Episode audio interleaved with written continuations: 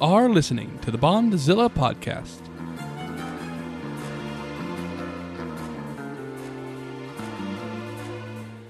The Bondzilla podcast is an ongoing analysis of two of cinema's longest running franchises, James Bond and Godzilla. This week, the Bondzilla podcast has a mission it chooses to accept to take a look at Tom Cruise and some crazy stunts. It's 2018's Mission Impossible Fallout.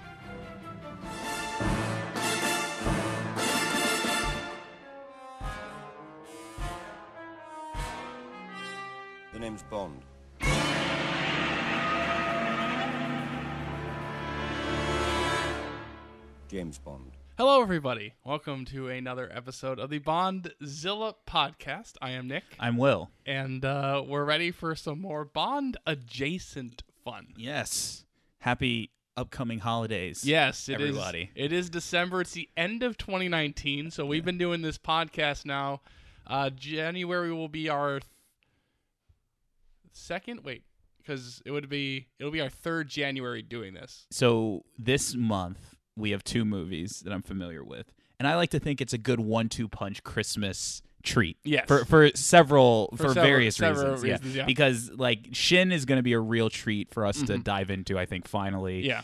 And uh, it works out because then we'll be like right at the end of the official uh, Toho canon. Yes. And then um, with this movie that we're talking about today Yeah. is a you know it's it's a treat regardless of the time of year that, oh yeah, that we no, talked it's, about it's it. Always, always a good time but, watching. yeah, but but I. I I don't think I could ask for a more fun movie to and, and to talk one, about. That's one- among the reasons I picked Yeah. it was And- because it was an easy one, easy like talk about December and, Right. and a little little Christmas treat for everybody. and, and you know, and we'll we'll have to see um, exactly um, what your thoughts are on Shin when we get there. But I, I have a good feeling that we're going to end this year on a more celebratory note, especially with each of our conversations, because I believe was all monsters attack a December. it was yes. mo- yeah, yeah. like we So that we- was our first in December, and Yeah. and last year's December, if I can, I'm just gonna go. Were we? I don't think were we in the the Heisei series or the. Mo- let me let me go check the official where canon. where were we?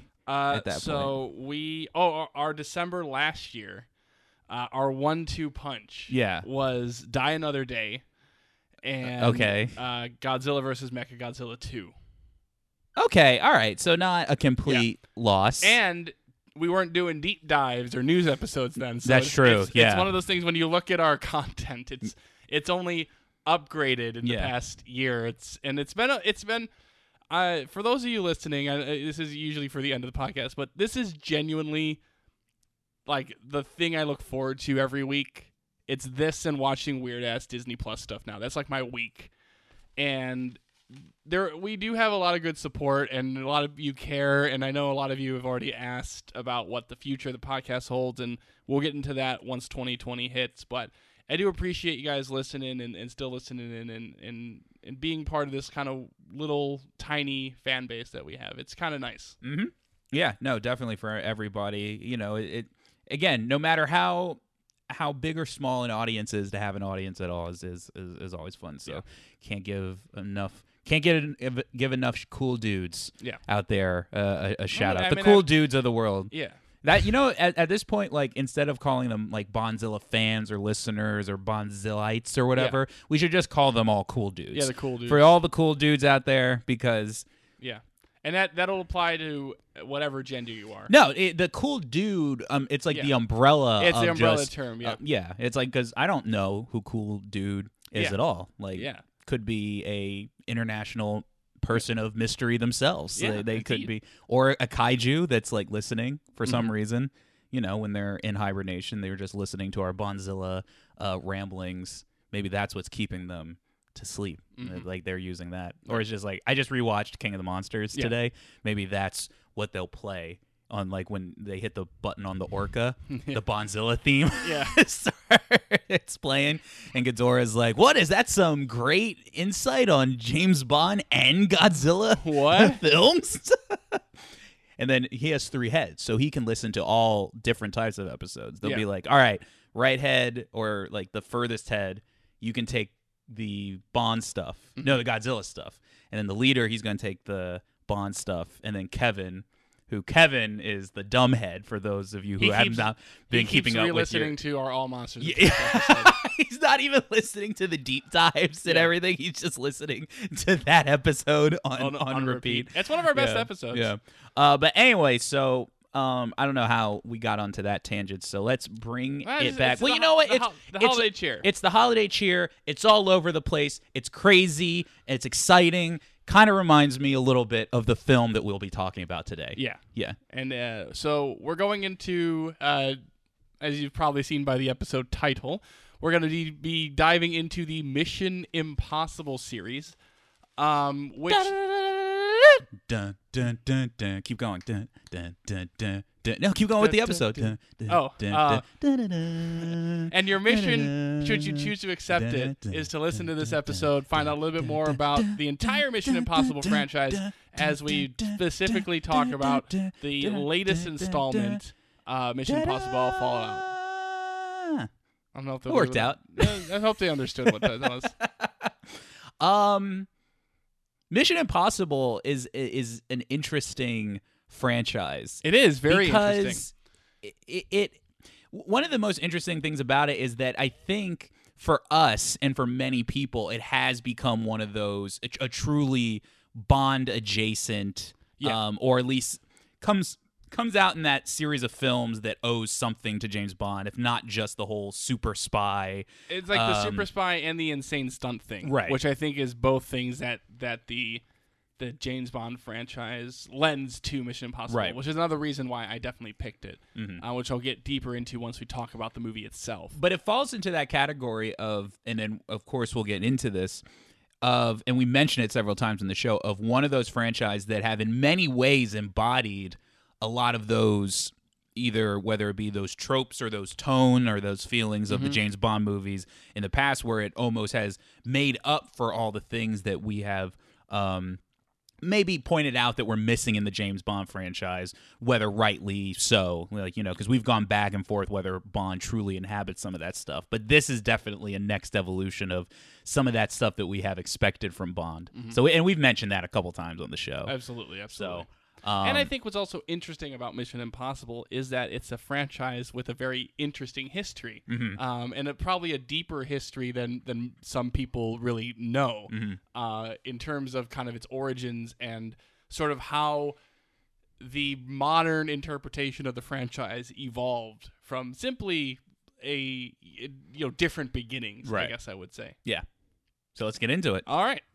So the story of Mission Impossible begins in the, the 1960s.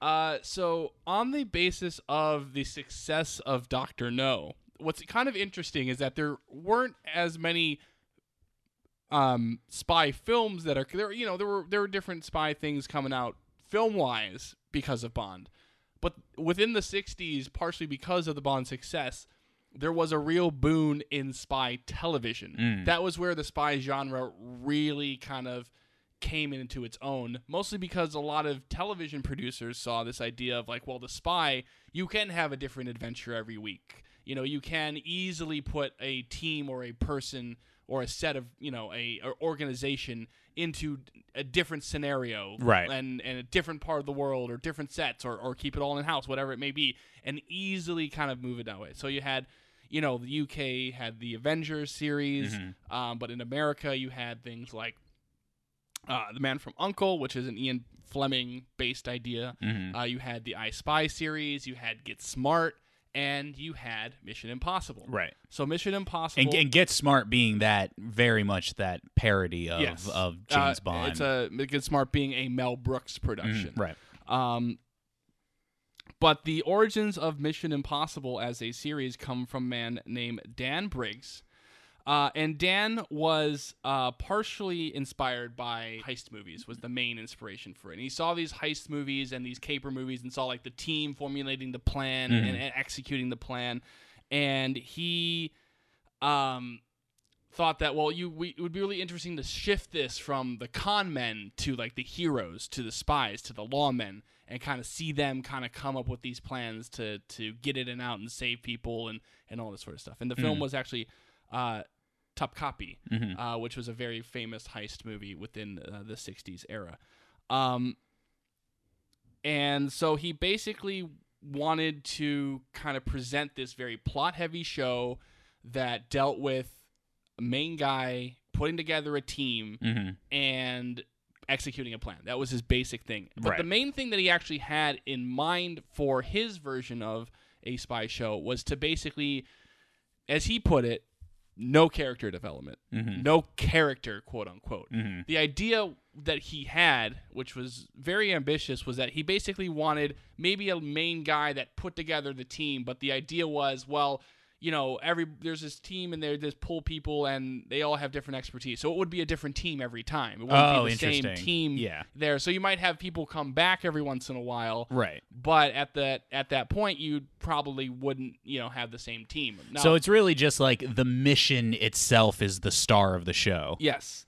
Um, but he wanted it to be very again and very much like there you get into the plot, they put the team together, it's the plan, very little kind of dialogue in that sense of Mhm. like, you know, just everything's focused on the mission. Um, and even when writers would try to insert a little bit into those characters, uh, he would basically pull back on it. Mhm. And that became a very distinctive part of the show. And the other distinctive part of the original uh, Mission Impossible series was its very stark format. Mm. Very much like early season Phineas and Ferb. It was very much format, format, format. You had they got the mission. You know, they had the you had the opening title sequence with the with the um, what's it called? Uh, the fuse. Mhm. They had the fuse and the famous theme. Then you know our main character would get the tape of what the mission is. Then we'd have the apartment scene where he gets his mission, uh, and it gives and finalizes his team. And then he meets with his team, and then the plan. Mhm. And then it basically was that every single episode. It was like clockwork. Occasionally they would do sort of different things, and as especially as there were more common characters within the show, Mhm. um, they might have had like one character. There was one episode where a character like you know got caught on, finally got caught on the mission, and they Mhm. had the you know now the plan was to, to to get that person out. Right. But right, right. generally speaking, it was very like plug it in. This is our format. What's the thing this week? Um, but he was very much adamant of it being international missions and kind of going, you know, building new sets for every episode, uh, which kind of kept the budget a little bit higher for his, uh, CBS overseers Mhm. uh, as it were. Um, but generally speaking, he succeeded in what he wanted to do. He made this very simple show, and um, it almost ran um, away from him in that first season uh, because he had an actor in the lead role uh, named um, Dan Briggs. Mhm. Or sorry, Stephen Hill is the actor who played Dan Briggs in the show. And the problem became is that the actor was very so a couple things about that actor. Uh, that actor was very religious, a very Orthodox Jew, so he had to stop every day at four o'clock Mm, for mhm. you know religious reasons, and so it was very hard to make a television show around those parameters. And then uh, Mr. Hill also started to object to all the stunts he had to do Okay. um, because it was just basically the the one story is basically like kind of his real ending on the show was that he had like a show where he had to like climb things and Mhm. had to like go like climb a rope ladder and then the next episode he had to like hang off a cliff and he was like I'm I've just did all this work I'm not going to do more. Mhm. So basically they wrote him out of the last episodes of that first season and there was not really a sense of where they could go next um, because there's like well now we don't have this lead and, and like obviously he built the show to be expendable where characters didn't have to die if they left. He was just like, oh, they just left the thing. right. But to not, ha- they still, you still need a lead. You still need someone that the audience kind of knows the Mhm. consistency. Uh, but uh, discovered for next season was Peter Graves in the lead role as um, Jim Phelps. Uh, and Jim and uh, the Peter Graves would be the most iconic part of the character of that original Mission Impossible series. Um, but you did have a core team that eventually came together. Um, some really, uh, really fun characters that came through the show, Mhm. even if they didn't have any character development Right. um, they did uh, have um, uh, you know they did have things that you know quirks and little bits of themselves to attach themselves to the character Um, and eventually through the show, mo- most notably, Martin Landau uh, played kind of an actor type character Mhm. who was most notable for getting into roles where he would have to, you know, play this person to trick this person into giving them information and stuff like that. Uh, and then also another major aspect of the show is uh, well, the the original female lead, Cinnamon Carter. Uh, the character the character name is Cinnamon Carter, who was like a model who again would kind of play Right. both sides, sort of thing. So, um, but the series ran for six seasons originally in the 1960s, uh, 1966 and 1972, I believe. Um, but our uh, creator was ousted uh, in the last season um, because he was getting too expensive. So the last season kind of dealt with more like organized crime and, and kind of dealing with gangsters type of things. Okay. All right. Um, Interesting. Uh, but the but the, all the general things you see in the Mission Impossible, like the IMF is the Right. name, and you see the tape and the The the impossible The mission Impossible force is that what it is? yeah, impossible. Um, yes, yeah. Mhm. yes, the IMF. Um, but also, what's really interesting is that the IMF was very much portrayed as a small time operation, Mm-hmm. just like a few agents, a few guys, in and out, nothing fancy. They meet in like Peter Graves' apartment to, you know, instead of and it, but and isn't one of the things like you go on the mission and like these are missions that are off the books Yes. and like if you get caught that's like on you like so it, it- it's kind of uh like it, and yeah, it's the, funny the famous the famous phrase, which again, this is stuff that the movies take, but the famous phrase, "Should you or any of your IMF force be caught or killed, the secretary will disavow any knowledge of your actions." right right Yeah. right so it, it it is kind of funny that it, it is like these these black op dark missions but it, it's such like a whimsical like kind of maybe not whimsical but definitely a light adventure tone to it like because you know even and it's funny that you mention all this stuff about the show where even though it is important to know some of those names that you mentioned Mm-hmm. but ultimately it is a show where everybody knows kind of like the tropes but it's mostly the theme song Yes. that everybody remembers Well, I mean, that's the the main legacy of the show is kind of the honestly like what people most note about it, and it was like a popular television show. Mm-hmm. Um, definitely in again in that height of that on television spy genre, Mm-hmm. you definitely had Mission Impossible as one of those top ones, and but people knew that it had the iconic theme. Um, and not just the main theme, but what the other the other main theme of uh, the plot, as it was called, uh, the plot theme, um, were were both very very popular tunes in terms of and memorable. Uh, but and then like the self-destructing tape and like the format, like this this distinct format of the show was more engraved in people than any of its Yeah. specific characters or plots, which was a lot of tele. I mean, to be fair, like a lot of television at that time, um, especially when you consider how television's evolved, because now television is you know very different. But it's all- one is it's about like binge watching, of course, but also like rewatching. That people will rewatch stuff like Friends and and uh, you know Seinfeld and stuff like that, or Lost or Breaking Bad, whatever it may be. But like like stuff like Mission Impossible and those types of shows were very much made to be you watch it one week and then you for kind of forget about it. Right. Because and that's why they could easily replay that format so much because um they uh you know it wasn't like you were going to really remember what happened 2 seasons ago Mm. on Mission Impossible Mhm. um, you were just like, okay, well, we know the format. We know he gets the tape. We know he meets in the apartment. We know he does the mission. As long as it's kind of unique and kind of fun, right that's kind of what the show was meant to be. right right right Uh, so the show um, does, uh, again, successful. Creators pushed out in the last season, and then basically Paramount and CBS uh, put the kibosh on it as the spy is as where they go into the next you know era of television. That the spy genre kind of you know was the 60s, and then you know other things pop up in in the more dramatic stuff in the 70s. Uh, but and but Paramount eventually owns CBS and owns the rights to Mission Impossible, and they were always looking at it as a potential thing they could bring back. right Um, especially with the Paramount success in um or Paramount's perceived success in trying to relaunch the Star Trek franchise. Mhm. Um, and it was like Star Trek and Mission Impossible were the two main franchises that they own that they wanted to do something with. Obviously, interesting yeah obviously um, they do eventually they um, do Star Trek in '79 with Star Trek: The Motion Picture, and then into um, Wrath of Khan, which was very successful. And in that '80s period, they are looking at possibly reviving Mission Impossible for a film series. Um, and as a television series. Uh, Mhm. both were under consideration, but the early 80s versions of those shows um, were not never picked up. Not the film version; they didn't really know what to do with it, and then the TV version, just kind of other projects came into it. But Mission Impossible did have a brief television revival in 1988 due to the 1988 writers' strike. Mm. So during this writers' strike, Paramount was also producing a show called Star Trek The Next Generation. And obviously, for the writers' strike, you can't produce any new scripts with anybody in the guild.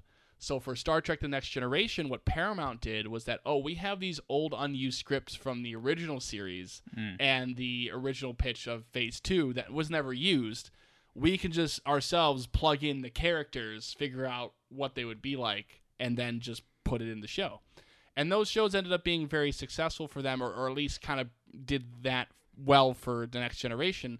So an executive at Paramount Television was like, "Well, uh, you know, we have that Mission Impossible thing we've been trying to do. Why don't we just shoot some old Mission Impossible scripts, update them a little bit for the '80s, and and put it on television?"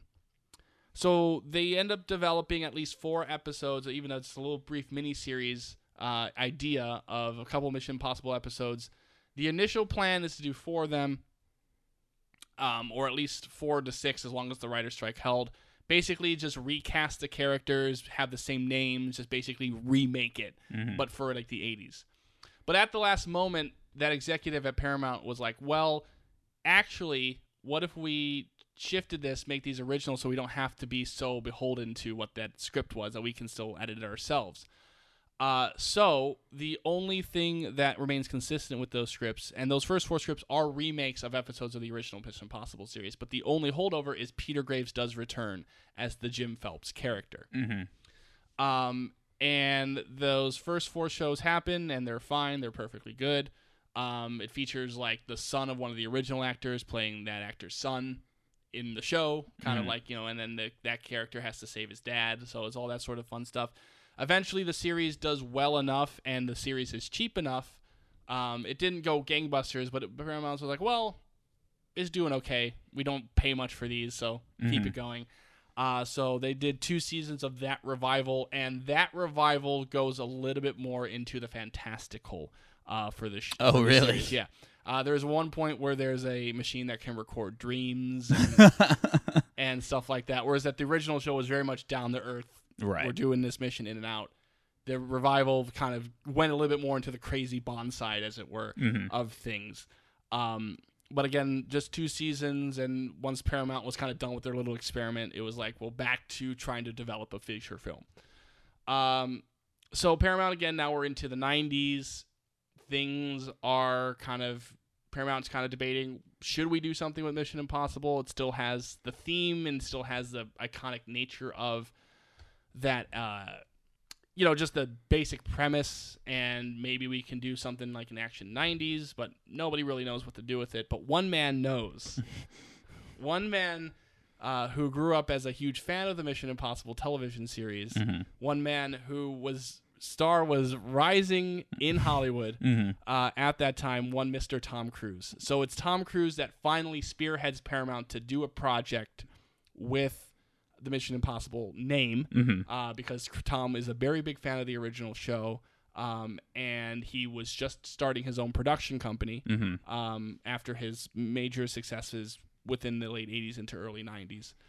Um, and he convinced Paramount to make their his the first project of Tom Cruise's production studio a new Mission Impossible movie. So, so from day one, this was a Tom Cruise passion project. Yes. essentially. I didn't Yes. know that. yeah, from Oh, day- that's so fascinating. from day one. and where was he at in his career at this point? Uh, Like, that's I don't So because now it's like Tom Cruise is like the type of guy where it's like it's def it's definitely like whatever movie he wants to do Yeah. gets made. Like he's like one of those kind of guys. Well, he, I mean, like the thing was, is that even at that point, mid '90s, because it's the movie comes out in 1996. Mhm. Um, he is already like one of the major like young Hollywood stars. Right. I mean, if I'm just going through like the early IMDb stuff, I mean, like, you know, he does, like, you know, um, he's already done like Rain Man, Top Gun, Few Good Men, Right. Um, and then you know, and he's this is the same year he does Jerry Maguire, so Right. which is like He started off his career that way, and he, but he's the one where his passion project is like, Yeah. I want to do Mission Impossible. yeah. So it is just kind of funny, like that film I Twitter. mean- it's like, oh, great actor. Why is he I doing know, these like, action there's roles? a lot to be said about Tom Cruise. Yeah. and there's you know there was the real crazy period in the in the mid early 2000s, yeah, and then the- he the- of where he lost his mind. he lost yeah. his mind and then he rebuilt his himself with kind of good roles and Mm-hmm. and and just being Tom Cruise. I think the thing about Tom Cruise is one he's a fantastic actor. I mean, like when you look at stuff like I mean, I think people forget because he's well even in these Mission Impossible movies, he's great and he has so much fun doing them. Mm-hmm. Right. But when you look at like those like when he's like in Jerry Maguire in um uh Few Good Men Yeah, and Eyes Wide Shut. Like those are all and Magnolia. Those are all fantastic performances. The other thing about Tom Cruise, even because this is like right at the peak of his career. This is like about again he's about to do Jerry Maguire, which is probably like his, one of his best performances and an Oscar nominated role for him. Uh, you know he had done Few Good Men and he was basically kind of the next big thing Mhm. already. There's just he's a cult of personality. Right. Like the thing is he's such a charming person Mhm. and every person that talks about Tom just tells you like how insatiably likable he is in real life. Mhm. Like it's just how he's so passionate and he has, he's just so interesting of a person and and also no slouch when it comes to the filmmaking side Yes. either. Yeah, like if you ever, we I think we had mentioned Oblivion on this uh, Mm-hmm. podcast in our previous deep dive. If you ever just listen to, I'm sure there's multiple commentaries been a part of, but the commentary with him and the director on that one, Yeah. like guy, like he knows like what he he, he definitely has a very specific but non-pretentious, um, like uh taste and like because Yeah. it's a very specific type of blockbuster he does Yeah. because it, it, you can't look at his filmography and say like oh he's above doing like you know a big sci-fi action movie Yeah. like but it's a very specific like he likes real guy doing ridiculous things but not in the sense of like the rock doing like the fast and the furious it's a very specific niche version Yeah. of like and these then, big like, he- blockbusters but he'll he also likes have fun do. with himself too. I oh, think. oh sure that's what Like, i mean it's a non He'll do a Tropic Thunder every once in a yeah. while. Yeah. Oh, yeah, yeah. But but and when he does, he wants to make like because again, Like like, in story- Tropic Thunder, it- like the the fat arms and everything, and the basically the look was mostly his idea. And the dance, like, Yeah. it- the whole thing about the music was that he had to convince Ben Stiller, like, I want to do this. yeah, wasn't it like he wanted fat arms and he wanted to dance? Those were like the two. Like so, it is funny. Like he he is like he is a character, and one of my uh, one of my other favorite stories with him is I think Emily Blunt had this on Edge of Tomorrow. Sorry, live, die, repeat, whatever. uh, where he was like they're hanging up by the wires, and then like she's like, "Man, this is really tough," and Tom Cruise is like, "It's a challenge." That's such a Tom Cruise line And too. I, I even use that line sometimes too. Like every time something's like kind of hard but bearable, I can be like, "It's a challenge." yeah. but anyway, so his but seeing that that is always in the back of his head just makes him such a character to Yeah. me. Uh, but And he's he- great. But he's basically like you know he tells Paramount what he what he wants to do. He talked with the filmmaker Sydney Pollack for a while on Mm-hmm. doing a movie, but eventually hires and Tom Cruise makes the decision himself. And by the way, this is a consistent theme throughout all the films: is that Cruise chooses his directors Yes. for these Mission Impossible movies. Mhm. Which again, when you hear some of these stories about how he chose these directors, very interesting stuff. Uh, but he chooses He's like the Stallone to the Rocky franchise Yes. at this point. Yeah. Uh, but he chooses Brian De Palma Mhm. uh, as the director of this movie. Uh, the script of the movie is also heavy hitters. It has David Koepp, who uh, wrote Jurassic Park, Mhm. and uh, Robert Towne does a rewrite on it. He's most famous for um, the Oscar nominated script, Oscar winning script for Chinatown. Mhm. Uh, so he does those, and, he, and Robert Towne actually returns for the second one. Um, uh, the script went through a lot of revisions, mostly because of the controversy using uh, the original character from Mission Impossible, the television series, Jim Phelps, Mhm. and not only using that character, but making him the villain of the movie. Mhm. Uh, one of the early scripts of the movie featured most of the original cast, or most of the alive and known uh, cast of the movies, including Peter Grave and a couple other of those characters. but they all would have been taken out, and then they still wanted Peter Graves to play this villainous version of Mhm. Jim Phelps. Uh, but the entire original crew just disregarded the script and did not like it. Didn't didn't felt like it felt like it was just an action movie and not Mission Impossible. So they all were just like, Mhm. we're out of here. So basically, it was Cruise and De Palma that re- and the screenwriters that really forged what they wanted to do. As Cruise finally inhibits the role of Ethan Hunt, Mhm. uh, and Cruise again from moment one. I mean, this is a a literal self-insert character. Yes. Um, it is interesting. Like that's how that's how the story is conceived. Like we're gonna make it with it's like somewhat adjacent to the lore of Yeah. the of the series, but we're just gonna put a Tom Cruise character in there. Yeah, and it's just basically like, oh, because it is acting as like kind of its own thing, Mhm. and, and the Mission Impossible series eventually does really become much different than the original show. Right. Uh, the only connection that it has are the general theme and the tape message, as well as the use of Jim Phelps in that first movie. Right. Um, but Cruise again is all in on the filmmaking process. He has a very distinctive vision of himself running away from the shattering aquarium uh, that that is in the first movie. Mhm, right. Uh, that was Cruise's one of his like sticking points that he wanted to actually increase the budget a little bit Mm. to to make it work. Like we got to get this shot. We gotta get this matter what and the that cost. shot itself not only was a Tom Cruise idea, but it was really the beginnings of Tom Cruise doing his own stunts. Mm. Because- okay. Yeah. All right. because Palma De Palma tried to do it with a stunt actor Mhm. and just couldn't make it look good. Always looked like it was off because you really, you know, it seemed like the shot needed to see Tom. Right. So De Palma asked Tom if he would be willing to do the shot himself, and Cruise was like, absolutely, like he was all in on it, and it that's again been a consistency throughout from that moment. Um, another famous thing is that they wanted to do the fight on top of the train Mm. at the end of the movie, and Cruise had this very specific French train in mind. hmm And the story goes that they did not want to do it because they didn't want anything with the train. And then they used the excuse, well, the track's not available. When the track became available, well, the train's not available. Eventually, Tom took them all out to dinner, and the next day they had the deal to to use the train. hmm Um, but basically, that movie kind of, and that movie goes through a little bit of, you know, there was a little bit more of the love triangle that, exists in that movie. But then De Palma was like, this doesn't work for the film. Right. It has our asshole friend Yeah. from uh, Clear and Present Danger. Yeah, yeah, yeah, As like the guy. guy. chasing Tom Cruise. Um, but the movie uh, eventually releases in 1996 uh, to somewhat mixed reviews. hmm Um, basically, kind of people enjoyed the action, um, but did feel that like it the the big departure from the source material kind of detracted from what the movie Mm. could be.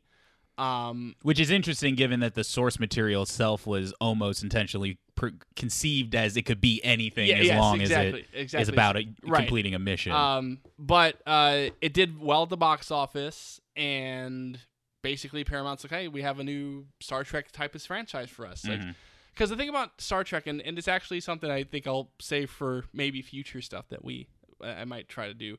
Um, but the Star Trek franchise became for Paramount at that time very much like a consistent moneymaker. Maybe never the biggest thing in the world for them, not the hugest like blockbuster, not Star Wars by any means, but enough that like they could make a Star Trek movie and make a good amount of money. Mhm. And they felt like they finally had because they struggled much like MGM did with the Bond franchise in in sort of finding another franchise outside of Bond to really you know anchor them.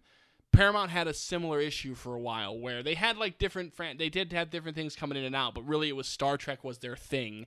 And anytime they tried to do something else, it really didn't push them. So they saw the success of Mission Impossible and saw the potential of definitely just doing more movies out of this, especially because they saw what you see is that it is a series where you can basically put any plot in there. Right. As Mhm. long as you kind of do the general thing and they have this bankable star in Tom Cruise who wants to make these movies very badly. They they had something there. it, it literally is a franchise that ultimately is like the actual what is going on doesn't matter uh, Mm-hmm. as much, and I, I would say they have found a clever way of making it matter in the Yeah. in the in the later films. Yeah.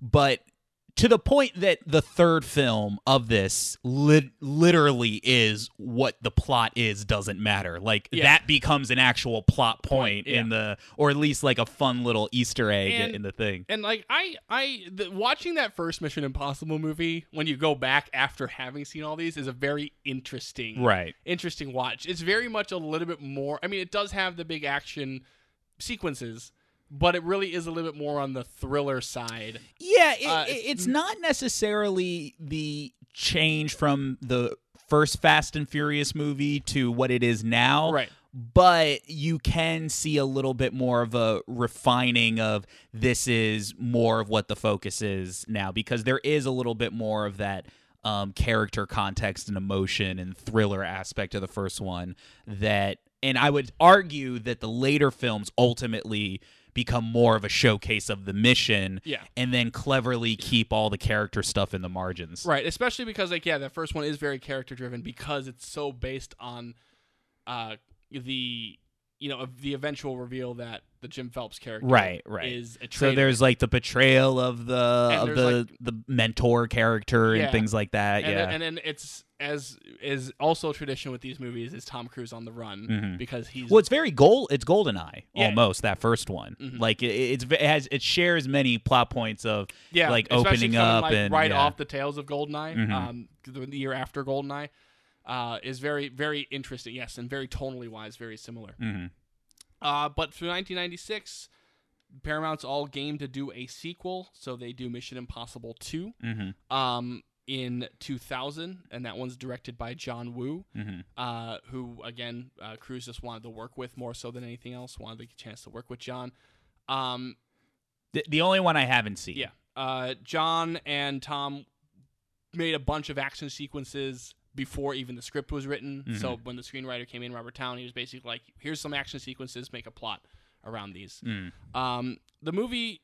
This is uh, basically there's not much to the production of two other than they wanted to make a sequel. Tom was really interested in doing more Mission Impossible.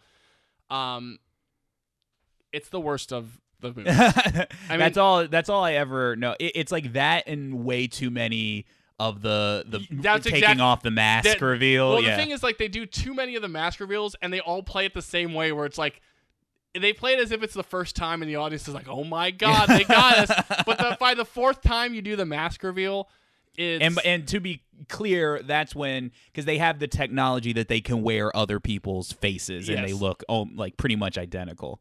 um, Which in the first one that is a big reveal. yeah, um, basically the movie is paced very poorly. Mm. The first hour and a half is kind of a slog, to be quite honest, and then the end of the movie is John Woo action. Yeah. It's got doves.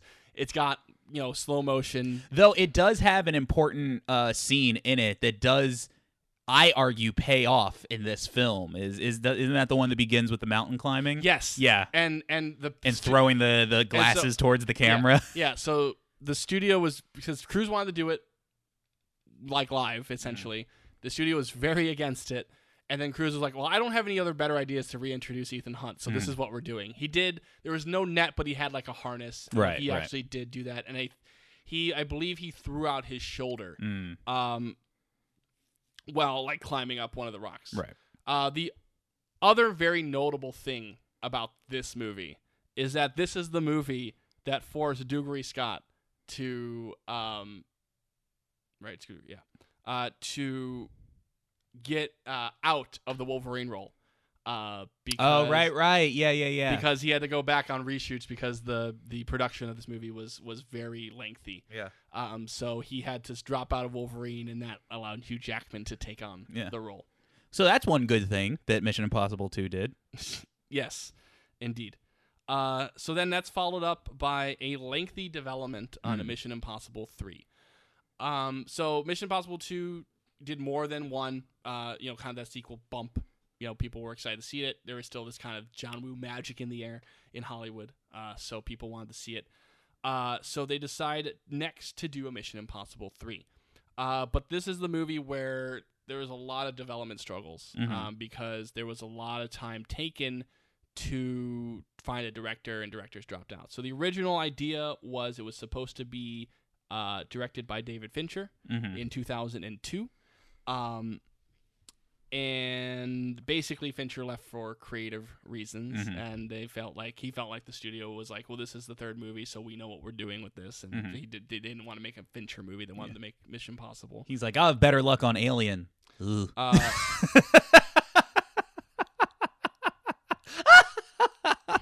I mean, that was a couple years ago from this point. yeah, right? yeah, yeah. It's just it's just kind of funny because maybe it's like, oh wait, no, I've been down this path Before. before. yeah. Um. So then, uh, so he basically drops out in 2004. He's replaced by uh, uh Joe Carnahan, Mhm. um, who in that movie gets very far in development, where it was going to be it was going to star Kenneth Branagh as the villain, Mm, playing a sort of version of the Oklahoma City bomber, mhm. uh, and also feature Carrie Ann Moss and Scarlett Johansson in- Oh. in, the lead female roles. Sweet. Uh, but then, um, uh, basically, uh, uh, Carnahan wanted to make the film darker. Hmm studio wanted to kind of keep it light, Mhm. more fun. Tom Cruise was very much like, well, no, these are fun movies, Right. especially with two kind of ups that tone a little bit more. hmm Um, than one did. He wants to kind of increase that fun factor. Right. Right. So he drops out, and then Cruise uh, is trying to figure out a director, and he's very into and binge watching the first two seasons of a show called Alias. Right. hmm Uh, and Cruise during this binge watch, he binge watches it over like a week or two, and he's very impressed by this man named James J. Abrams. So he calls up J.J. Abrams and is basically like, "Dude, I want you to direct the next Mission Impossible movie. I want to give you a chance." J.J. Abrams always coming in, rescuing a well, franchise. this is. Can you imagine Tom Cruise like sitting down and like really getting into Alias? Like, is this kind of like very? I can because isn't he like notably like he will like he goes and like he watches movies Yes. and like TV Well, this, is, like I guess this will be the next one too. Yeah. Where, like that'll be the way he picks that next director Yeah. too. But he's very much in that. But it's just kind of it's just so weird because like you sometimes you think like people in Hollywood and like actors especially like do they just sit down and watch all these things? Do Yeah. they have the time to? And Cruise, you know, being a busy guy and and trying to make these movies, but just like binge watching Alias is just and Jennifer Gardner is just like it's just an interesting Right, yeah, to me. yeah. Especially in that era when you really had to get the DVD set. Mhm. So he has to like find the DVD set somewhere. Uh, but he decides to give J.J. Abrams a chance, and so the movie's delayed until 2006 so that Abrams can do Alias, Lost, and this movie. Mhm. Um, and this is where I feel like Cruise even himself has said that he found what he wanted these movies to be. Mm, Is that that the way that Abrams takes the tone of Mission Impossible 3 is very much like influential to what the rest of the franchise And is. again, I think it's very telling that it's the movie once again that makes it a specific plot point that what is the goal and the the plot of the mission or the point of the mission literally doesn't matter. And Yeah. so it's very telling that once that baggage is lifted off, that Mhm. Cruise is like, this is what I want to focus on. Yes. Uh, but then it also the features, you know, it kind of gets back into features the return of Ving Rhames to the series, who was in the first one. So Mhm. it's kind of starting to build the team. This is the introduction to Simon Pegg as well. Because the thing about those first two Mission Impossible movies, as well, into what kind of three does, is that one and two are very much like lone wolves and even kind of more bondish whereas like the second one has like he has a new girl partner that he Right. goes with and stuff Mhm. like that and he's like kind of even more so what the original version of that show was where it's like well we can just plug in whatever team members we need to Mhm. whereas uh, Ving Rhames specifically comes back for three and then we get this introduction of the Benji character who was originally a small role um, uh, but becomes a bigger role within the next couple of movies Mhm. Uh, as well as we get introduced to Michelle Monaghan in the series, who becomes Ethan's wife Mhm. uh, within it, and then Philip Seymour Hoffman, of course, is Yeah. the villain. Yeah. which is uh he's he's great. He's missed.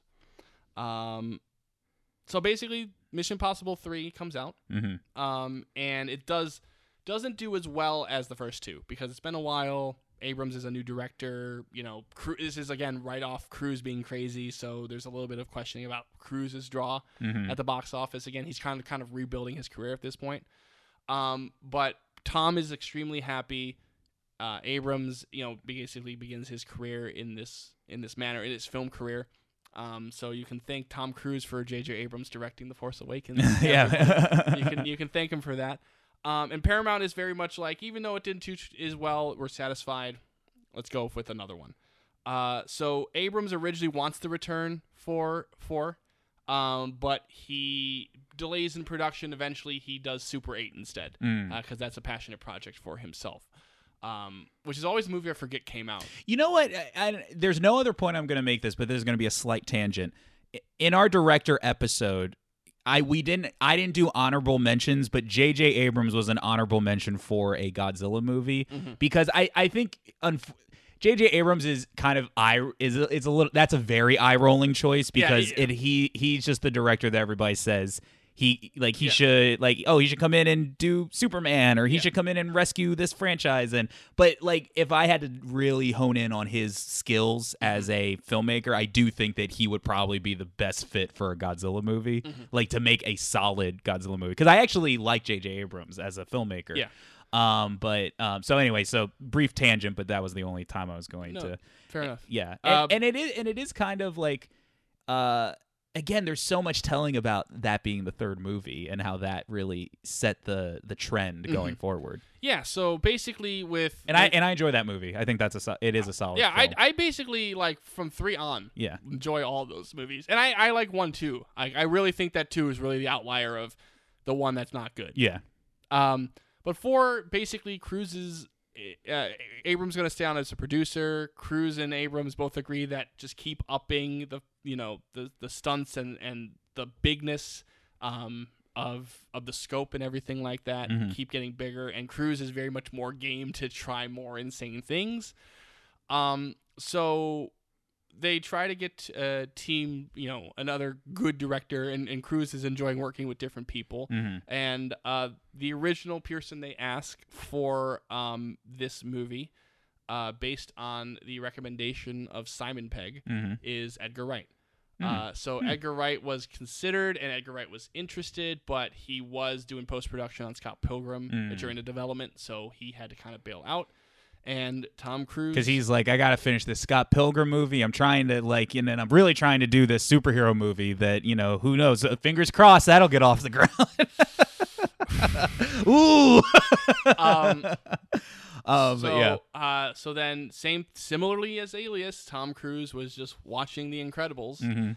Uh, just the even that sentence. yeah, Tom Cruise was watching The Incredibles and thought that the action was really cool Yeah. and and liked the character work and and thought that Brad Bird was a good director. He then you know went into kind of what Ratatouille was and same thing. and and you know, there's a whole, and that's an important movie. You know, especially given that Brad Bird's coming into it, because you know, I you really at that point couldn't count at or point to a lot of movies that had essentially that was the cl- the Incredibles was the closest thing to like real world action Mhm. in a animated movie Yeah. up to that point like you know with like actual like the closest thing to human stunts that you Yeah. would get into a movie and then also being like a kind of a spy thriller in some Yeah. in and some it's also respects. i mean honestly it's really neat that Cruise would consider like an animation director who yeah yeah like, yeah that's very insight like or forward thinking on yeah his part it's like he's like uh, uh, especially like an animation director who's never really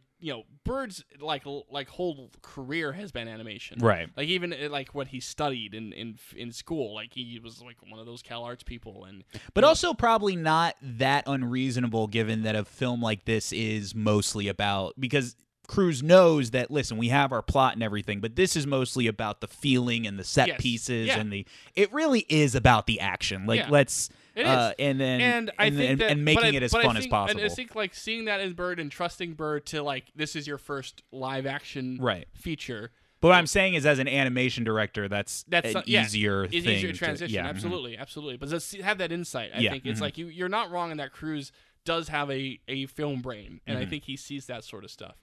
And Cruise like.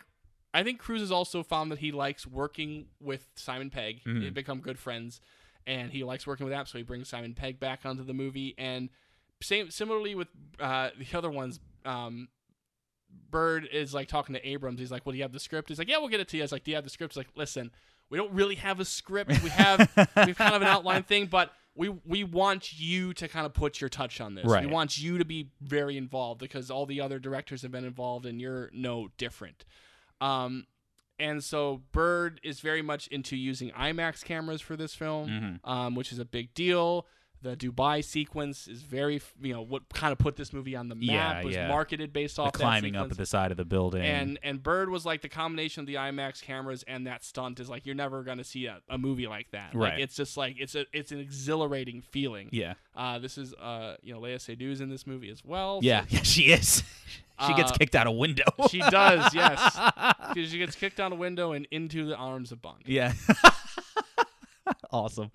Um this this is when I start really This- hopping onto the Mission Impossible Well, this train. is like because I didn't mention it too, but like even Mission Impossible Three was like well reviewed, but not like gangbusters. Right, wise. right, It was yeah. very much.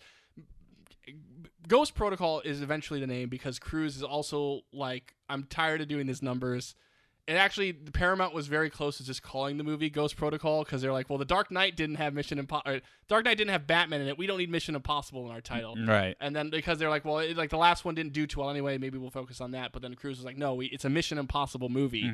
I still love this Mm-hmm. And series. also, was was there maybe this was all complete conjecture, but was there any truth to that they were going to try to push Renner into a more Yes, like yeah. central role? So Jeremy Renner's also in Ghost Protocol, and the obviously it's never been hundred percent confirmed, but the essential idea was that if Cruise wanted to leave, that they could put Jeremy Renner's Right. character into the. the and this same- movie also kind of plays with that idea that like Ethan Hunt eh, could at least walk away from this team, Eh, Yes. like whether it be more adventures with him or more adventures Yeah. with them. It flirts with that idea. Uh, so he, um, but basically that's the whole crew together. Bird works on the script a lot uh, with Cruise, and eventually uh, Christopher McQuarrie does an uncredited rewrite, as he said, to basically kind of smooth the movie out and like make the mystery a little less less confusing, or like the the plot a little bit more streamlined, so Yeah. it kind of worked for the movie. Uh, but, but basically, Ghost Protocol is really where the Mission Impossible series is put on the pop culture map in Right. many, many ways. In terms of it being the film franchise, because people still know the theme, people still know Yeah. like that. But in terms of it being like an actual major event kind of blockbuster movie, this is where this is where it gets big Yeah. because this was a I mean it was a, a huge success, the best reviewed by far. Yeah, and it Um, it was a lot out- about the building scaling, like the Yeah. whole like Tom Cruise is going to do a crazy stunt in each of these movies. Yeah, and it's like they said that, and it was a coming out party for Bird as a live action director. Mhm. There was a kind of that aspect of it, and this is where people kind of really paid attention, I think. yeah, Um, and it, it was only going to get bigger from there. So, because because then we get Rogue Nation next, and Mm-hmm. that's Christopher McQuarrie, who Cruise worked with again on the rewrite for Ghost Protocol. Loved working with McQuarrie, so he invited McQuarrie to direct Jack Reacher, which was another Cruise passion project. did he Uh, direct Jack Reacher? He did. He, Oh, he wrote he wrote and directed Jack Reacher, which I still like that first Jack Reacher movie. Yeah. I still the second one is weird, but the first one I still kind of dig in in its kind of way. What is it with him with him and McQuarrie? Is it just because McQuarrie like actually loves Tom Cruise and just writes these movies where Tom Cruise where they recontextualize the Tom Cruise character as basically being a god? I feel like I feel like McQuarrie and Cruise really build a lot of energy off of each other. Yeah. like it just when when you see them make these movies, like the the three movies that they've made together. You can just tell there's they just know they're on the same page. yeah, yeah, yeah, 100%. yeah. But Rogue Nation is very much like continuing that, and even you know Cruise is coming up with more stunts he wants to do. Mhm. Um, and again, it's just everything about the franchise now is is set almost. It's like we got the team now. Mhm. We've got um, you know, now you've got like Renner's involved again, and and being you know again Benji. You got Alec Baldwin now. Rebecca Ferguson comes in, and you just basically have this this crazy movie and well directed film as well. You're right. Uh, McQuarrie really kind of comes into his own. And also, this is when they start developing a more strict continuity Yes, as well. Yes. Um, so the movies have had like kind of a since three. The movies have had a more because the original intention was Cruise for those first two was very much like each one is an individual adventure, and he still feels that way. Um, but Yeah, start- it is definitely. But They starting haven't lost with, honestly with with the Michelle Monaghan character. Yeah. that starts a distinct narrative throughout the films, Mm. even if it's a little bit of the background work. Um, but you know, because Monaghan is mentioned um, in and it appears at the very end of Ghost Protocol, and then there's also elements of uh, Rogue Nation, obviously, that flow into what the movie we're talking about today, Mm. Fallout. Um, but Cruise again, what what's the production but more insane Cruise stuff? Like Mhm. you have the the plane sequence at the end where he's like literally hanging out of a plane. Right, right. Like even more like, and this is not like you you know the Living Daylights where it's like kind of like in the air a little bit. It's already in the air and they're doing that. Like he's like on liftoff. Like Cruise is just hanging on this Right, right. airplane. Uh, the underwater sequence um, was also Cruise really learning how to hold his breath for a very long time in Mhm. those sequences. Um, the motorcycle chase, all Cruise, just everything, and and and there's so many fun sequences in that movie.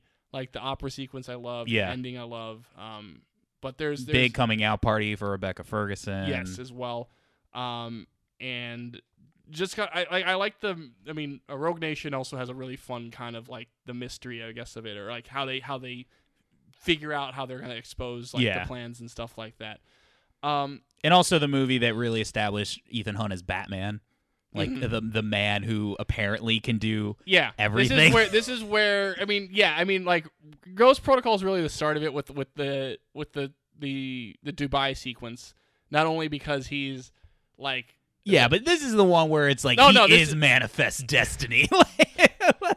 That's a this, that can't be a quote for this episode because Yeah. it's not. I almost like just want like he is the definition of manifest destiny. yeah, yeah, yeah, yeah, yeah. Um, but uh, and again, super well reviewed, super popular, huge success, and normally speaking, now you know Cruise had been working with different directors, but he is such a fan of working with McQuarrie, and they have an idea for basically continuing straight off of Mhm. that storyline that was in Rogue Nation with with the Solomon Lane villainous character kind of Right. returning, uh, and Rebecca Ferguson's character returning as well, making her a core part of the team, and that is leading to where we are with Mission Impossible Fallout, and uh, you know, I think a lot more of the stunt and discussions of production and stuff. I feel like for this specific movie, kind of fits into talking about the film itself Mm, mhm. um, because I think just you're we're not going to be able to talk about what the stunts are without talking about the movie itself and kind of how insane it is. But Mhm. there's basically like when you look at the Mission Impossible series, it really is uh, in many ways kind of interesting because it has those origins as kind of a a television show of its era, a spy movie or spy television series where you can just plug in people, have people come and go as they please. Transitioned into a passion project of a hot in more ways than one Hollywood actor. Um, it it and and and even within the film franchise itself, it really it kind of actually what's funny is that I kind of feel like when you compare it to like those early Bond films, and Mhm. obviously it's very different era as well, but you can kind of see how those like you know same thing where like those early Bond movies. Those early Mission Impossible movies are slightly lower key. There's still insanity to be had in them, Mhm. but they're slightly on a little bit more grounded level. And then as those franchises get bigger and bigger, Mhm. The insanity just ramps up. and it's also like a who's who of directors and filmmakers, but it is interesting. and it's I mean it's a it's a it's a thing. It's also a franchise to be quite honest. I mean like you know De Palma and Woo were were very established at that time. But when Mhm. you look at you know Abrams, uh, Bird, and McQuarrie, Mhm. like to to really boost their careers in that way, it really was a platform for them to kind of Yeah. get other opportunities. Um, especially like Abrams, who was very much a television person at that time. Mhm. Um, and I mean, Ab- but you mentioned it earlier when you were talking about your how you honorable mentions. But Abram, Abrams from there transitioned into being like a, the hottest, one of the hot, like one of the go-to names and directors. Yeah, yeah. And having this company, Bad Robot, that does a whole bunch of stuff. Mhm. Um, and then you know, obviously Bird. You know, he had his animation stuff, and I think he was a big name within that animation world. But Mhm. like, you know, and obviously like his films since then you know, we have our opinions on, but it, it can't be denied that he's not going to get an opportunity like Tomorrowland, or he's like doing like a kind of a live action concerned musical now that he's doing. Oh sure, sure. Like, I mean, he's a great director. Again, despite you know, and I have varying opinions on his films as Mhm. well. But I think he is one of those like still really good and modern even you hear filmmakers. about like McQuarrie, like you know, who was a, definitely a, a writer. Um, you know, but it kind of was a similar thing. It was McQuarrie was a writer Mhm. uh, and a good writer at that. Um, you know, doing stuff like you know, the usual suspects and everything like that. Mhm. Uh, and then Cruise giving him an opportunity, like liked working with him, like his creativity, and giving him an opportunity to translate into directing. Mhm. Same thing. It's just like, and now McQuarrie has also has other projects in the works, and you know could be you know doing more more stuff, and but he likes working with Cruise, and and he's you know McQuarrie's going to be making more of these Mission Impossible movies now. So Yeah. And he was, I think he was in the room for like a Superman like Yeah. pitch or something like that. Yeah. So you, you know, it yeah, kind of and, and like yeah, gets I- those names a out there. superhero movie I think is not far off from his future. yeah, And I also think because like McQuarrie was actually like he even said that he like he knew that you know every Mission Impossible movie had a different director, so he wasn't sure if he was going to return. But Cruise was very adamant, like I like what we've done. Mhm. I feel like there's more opportunity to explore this and, Yeah. and do stuff and. And I think that also McQuarrie has a real knack for directing those action sequences, which I think we'll talk about. yeah. Well, uh, why don't we get into it right now as we talk about Mission Impossible Fallout? From 2018.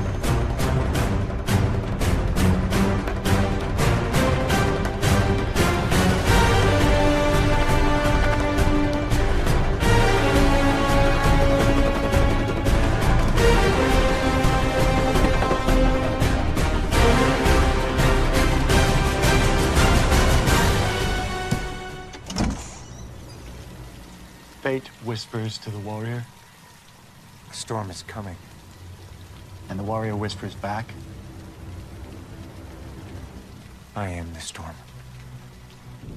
All right, and we're back. Yes. Um. So, yeah. So this was so kind of piggybacking off of what I said previously. It really was uh, Ghost Protocol that I really got in Mm-hmm. into this series, which is actually probably not the worst uh, hopping on point. I no, think, it actually really isn't. Yeah. I mean, like honestly, like especially if you want to know what this franchise is now. yes, Yeah, yes. I mean, you can go back and watch all of them just to get a full uh, Yeah. spectrum of the franchise. But if, like, when the next Mission Impossible comes out and you want to just kind of get up to date at what the franchise is now, you could probably just start at Ghost Protocol Yeah. and and then come here. So, even Ghost Protocol does enough of this real establishing like thing with his wife, where it's like you know it does enough in the background where you can kind of get that once it comes back up in, Right. in Fallout Two. But the thing about the Mission Impossible franchise that it does fall in line with that certain blockbuster where you do just kind of uh, want to come in to see a a certain thing, and, and it's like it's the best version of. I know this is going to sound kind of backhanded, but I mean this in the best possible way. There's a comfort food like nature about it Yeah. in terms of like like man, like you almost know you're going to get your money's worth with it at this point. I think, Es- especially for what you want. So like with like with a John Wick movie, you want to just see. I want to see John Wick kill a bunch of bad guys in a bunch of different creative ways. Yeah. In the Fast and Furious franchise, like you want to see like you know the rock punch a missile like or a moment like that you Yeah. know you're going to get your money's worth because they're going to mm-hmm. like come here and then in this one it is the tom cruise does something crazy and you know without like and, and especially in a way that I don't think like looks down at the audience or treats No. the audience dumb. It's just in the most fun possible way that is an aspect that has kind of injected a little bit, but has not quite followed Tom Cruise into other movies because like the Jack Reacher movies aren't really like that. It, it's kind of like because I feel like some people almost you know unfairly expect that of just all Tom Cruise Right, movies yeah. now. Like The Mummy really wasn't like that, but Yeah. you can also see those movies were kind of marketed as like Right, because you kind of had like that, and it's also like because Cruise has also been very much like a person who, again, is on the forefront of making things like the Mission Impossible movies and Live Die Repeat Right. happen too. And it, Live Die Repeat, maybe not in that same stunt ways, but it's kind of like how crazy Tom Cruise stuff happening. Mm-hmm. Um, but it, but it follows in but in a way like how I've talked about like the Godzilla movies are a lot about like the craft of film of of how they make the films. These Mission Impossible movies have all been about like the craft of doing all these crazy stunts and like mm-hmm. how to tonally justify all that into making it as exciting of Yeah. a movie as it can. So you almost go in to watch, see those moments, and in my estimation, you're never disappointed. And I think that continues on to Fallout, which fr- is in. I don't know exactly where it lies, but it's definitely in the top two or three for me on on this franchise. Oh, I mean, the, the movie, this movie rocks. Yeah, it's my- this movie's awesome. It's by far my favorite of the fi- Mission Impossible films, and it was one of my favorite movies of 2018. yeah, I think what one of the strengths of Mission Impossible, especially in comparison to what I've seen of stuff like Fast and the Furious, is I think the strength of Mission Impossible is, especially since three and really into Ghost Protocol, is the the definitely the action is off the charts. The stunt work is incredible, Mhm. and there's a spectacle every time. But I also think that, especially with the two McQuarrie films, and I think it get Bird's um, Ghost Protocol does a little bit of this as well. Is it again? It does just enough of the fun team and character dynamics, and and and just the enjoyment of seeing these characters bounce off each other Mhm. that it really kind of expands on you caring about the movie a little bit more. Yes, yeah. Especially like because I mean, not to directly compare, but like to see something like Hobbs and Shaw, which is kind of in a similar realm of just like you're seeing a crazy action, but there's kind of not as much of that like. you- You're not as pulled into the worlds of Jason Statham and The Rock in those movies. You're kind True, like, true. They do, they do have like you know things like oh like Rock has his daughter and now Jason Statham has a sister and Mm, and mhm. and you know Vanessa Kirby who's also in this movie. Yeah. very excited to talk about that. Um, but I feel like there's like more. Where it's like like again, Cruise is still a really good actor, despite the fact that he's really transitioned to kind of these action movie movies, which again, like it seems like what he wants to do, and I'm very happy for that.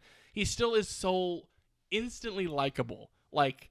And I know that not everybody likes him, but there's just this charm to him that like you can get pulled in, and like he, you can tell he likes working with Simon Pegg, he likes working with Ving Rhames, he likes working with Mm. Rebecca Ferguson, and you can feel that chemistry and the little bits of emotion that they have for those characters, and even the the bits that um, Ethan Hunt cares for his team Mhm. within the McQuarrie films, especially. Um, Well, I think like pulls you into the world of Mission Impossible a little bit more, and just Hmm. makes everything a little bit more effective and a little bit more memorable to me. At least that's kind of how I view yeah, these I movies. I think for me, and I don't think you're you're 100% wrong. The one caveat I would say to the difference that you were saying about like something like the Fast and Furious movies versus like this.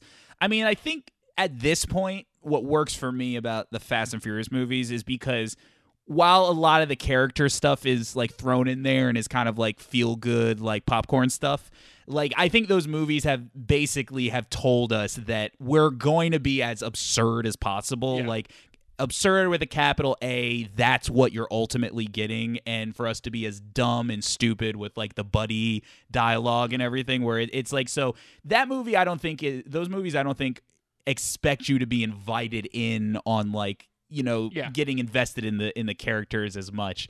Uh, whereas the core thing about the Mission Impossible movies that continues on into this one, but in a unique way, is that once again, kind of mentioning it before, that they've kind of realized that the whole like what's going on in the movie, like they've moved away from that focus on the character and the thriller Yeah. aspect of Yeah. it.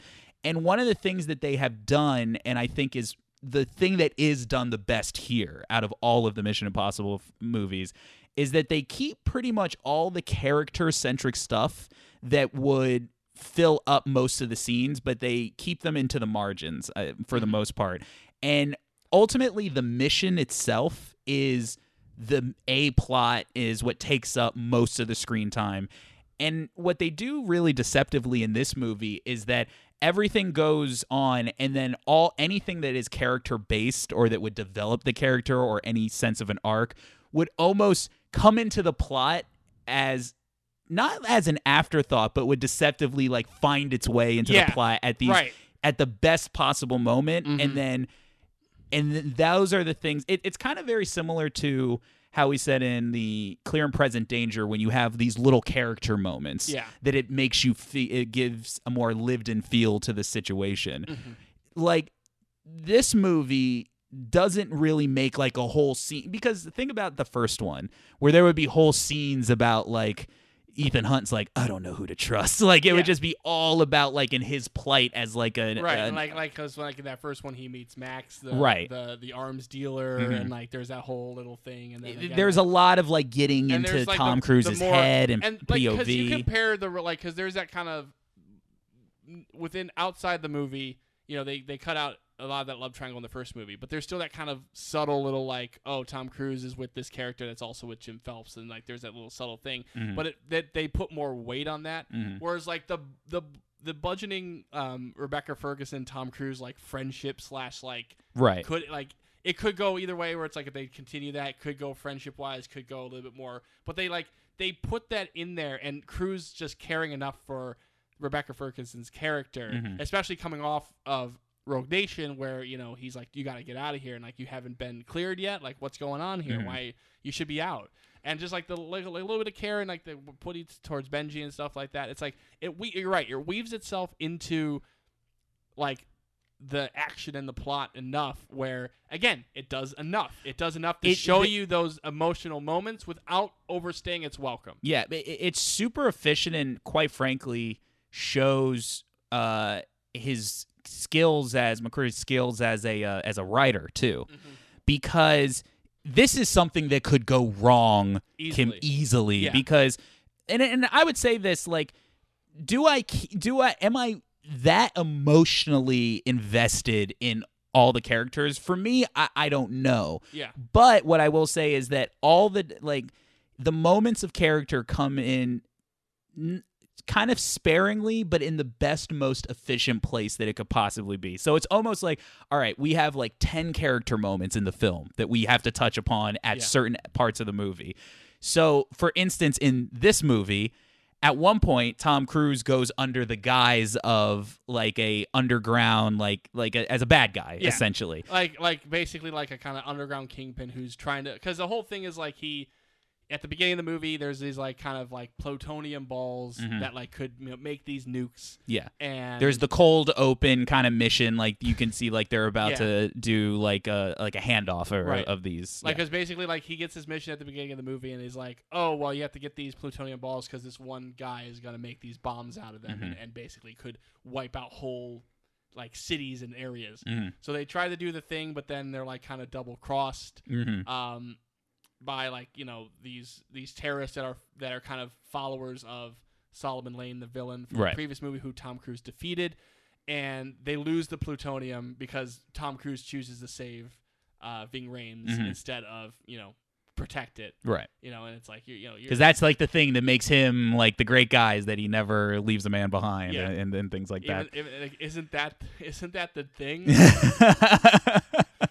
um, Should you choose to accept?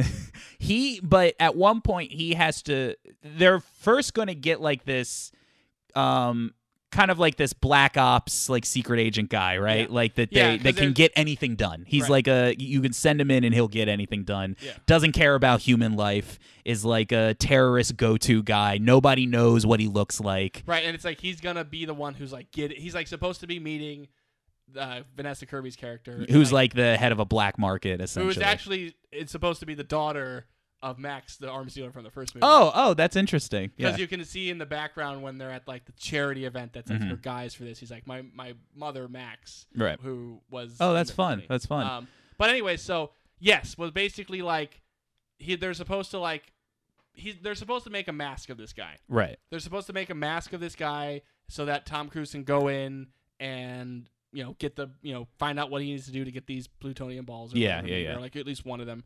Uh, you know, kind of that that started that mission, but then they basically shoot his face off. Yeah. In in an awesome bathroom fight. Like there's so many awesome moments in this. Well, scene. no, no, no. They they they break the the the machine that makes the mass. Oh, that's right. That's what happens. Yes, like, because yeah. he smash because Henry Cavill smashes him with it, and it destroys the machine, so they can't make a right. Like, a but it's like duplicate they kill him essentially. Yeah, yeah, yeah. That's because they kill. I'm thinking of a different. way. They they they kill him. yeah. and then they're like gonna make the mask, but it's like we can't do it, and like the face is messed up anyway, and so Mhm. it's just like okay. And then Tom Cruise is like, well, if she doesn't know what it looks like, right? Like, right. Well, he s- it- well he takes a chance. He also Yeah. doesn't know like uh, that yeah, that's the case. Like nobody knows But- what this guy looks But like. But before before going too deep into that, the point I was making was that they get you so invested in Tom Cruise is undercover and like he is supposed to be, pretend to be like this terrorist guy who doesn't care about human life Yeah. and they're about to go on Like a the plan. worst of the worst, yeah, yeah. and they're about to go on a plan that's going to kill a lot of innocent like uh like Yeah.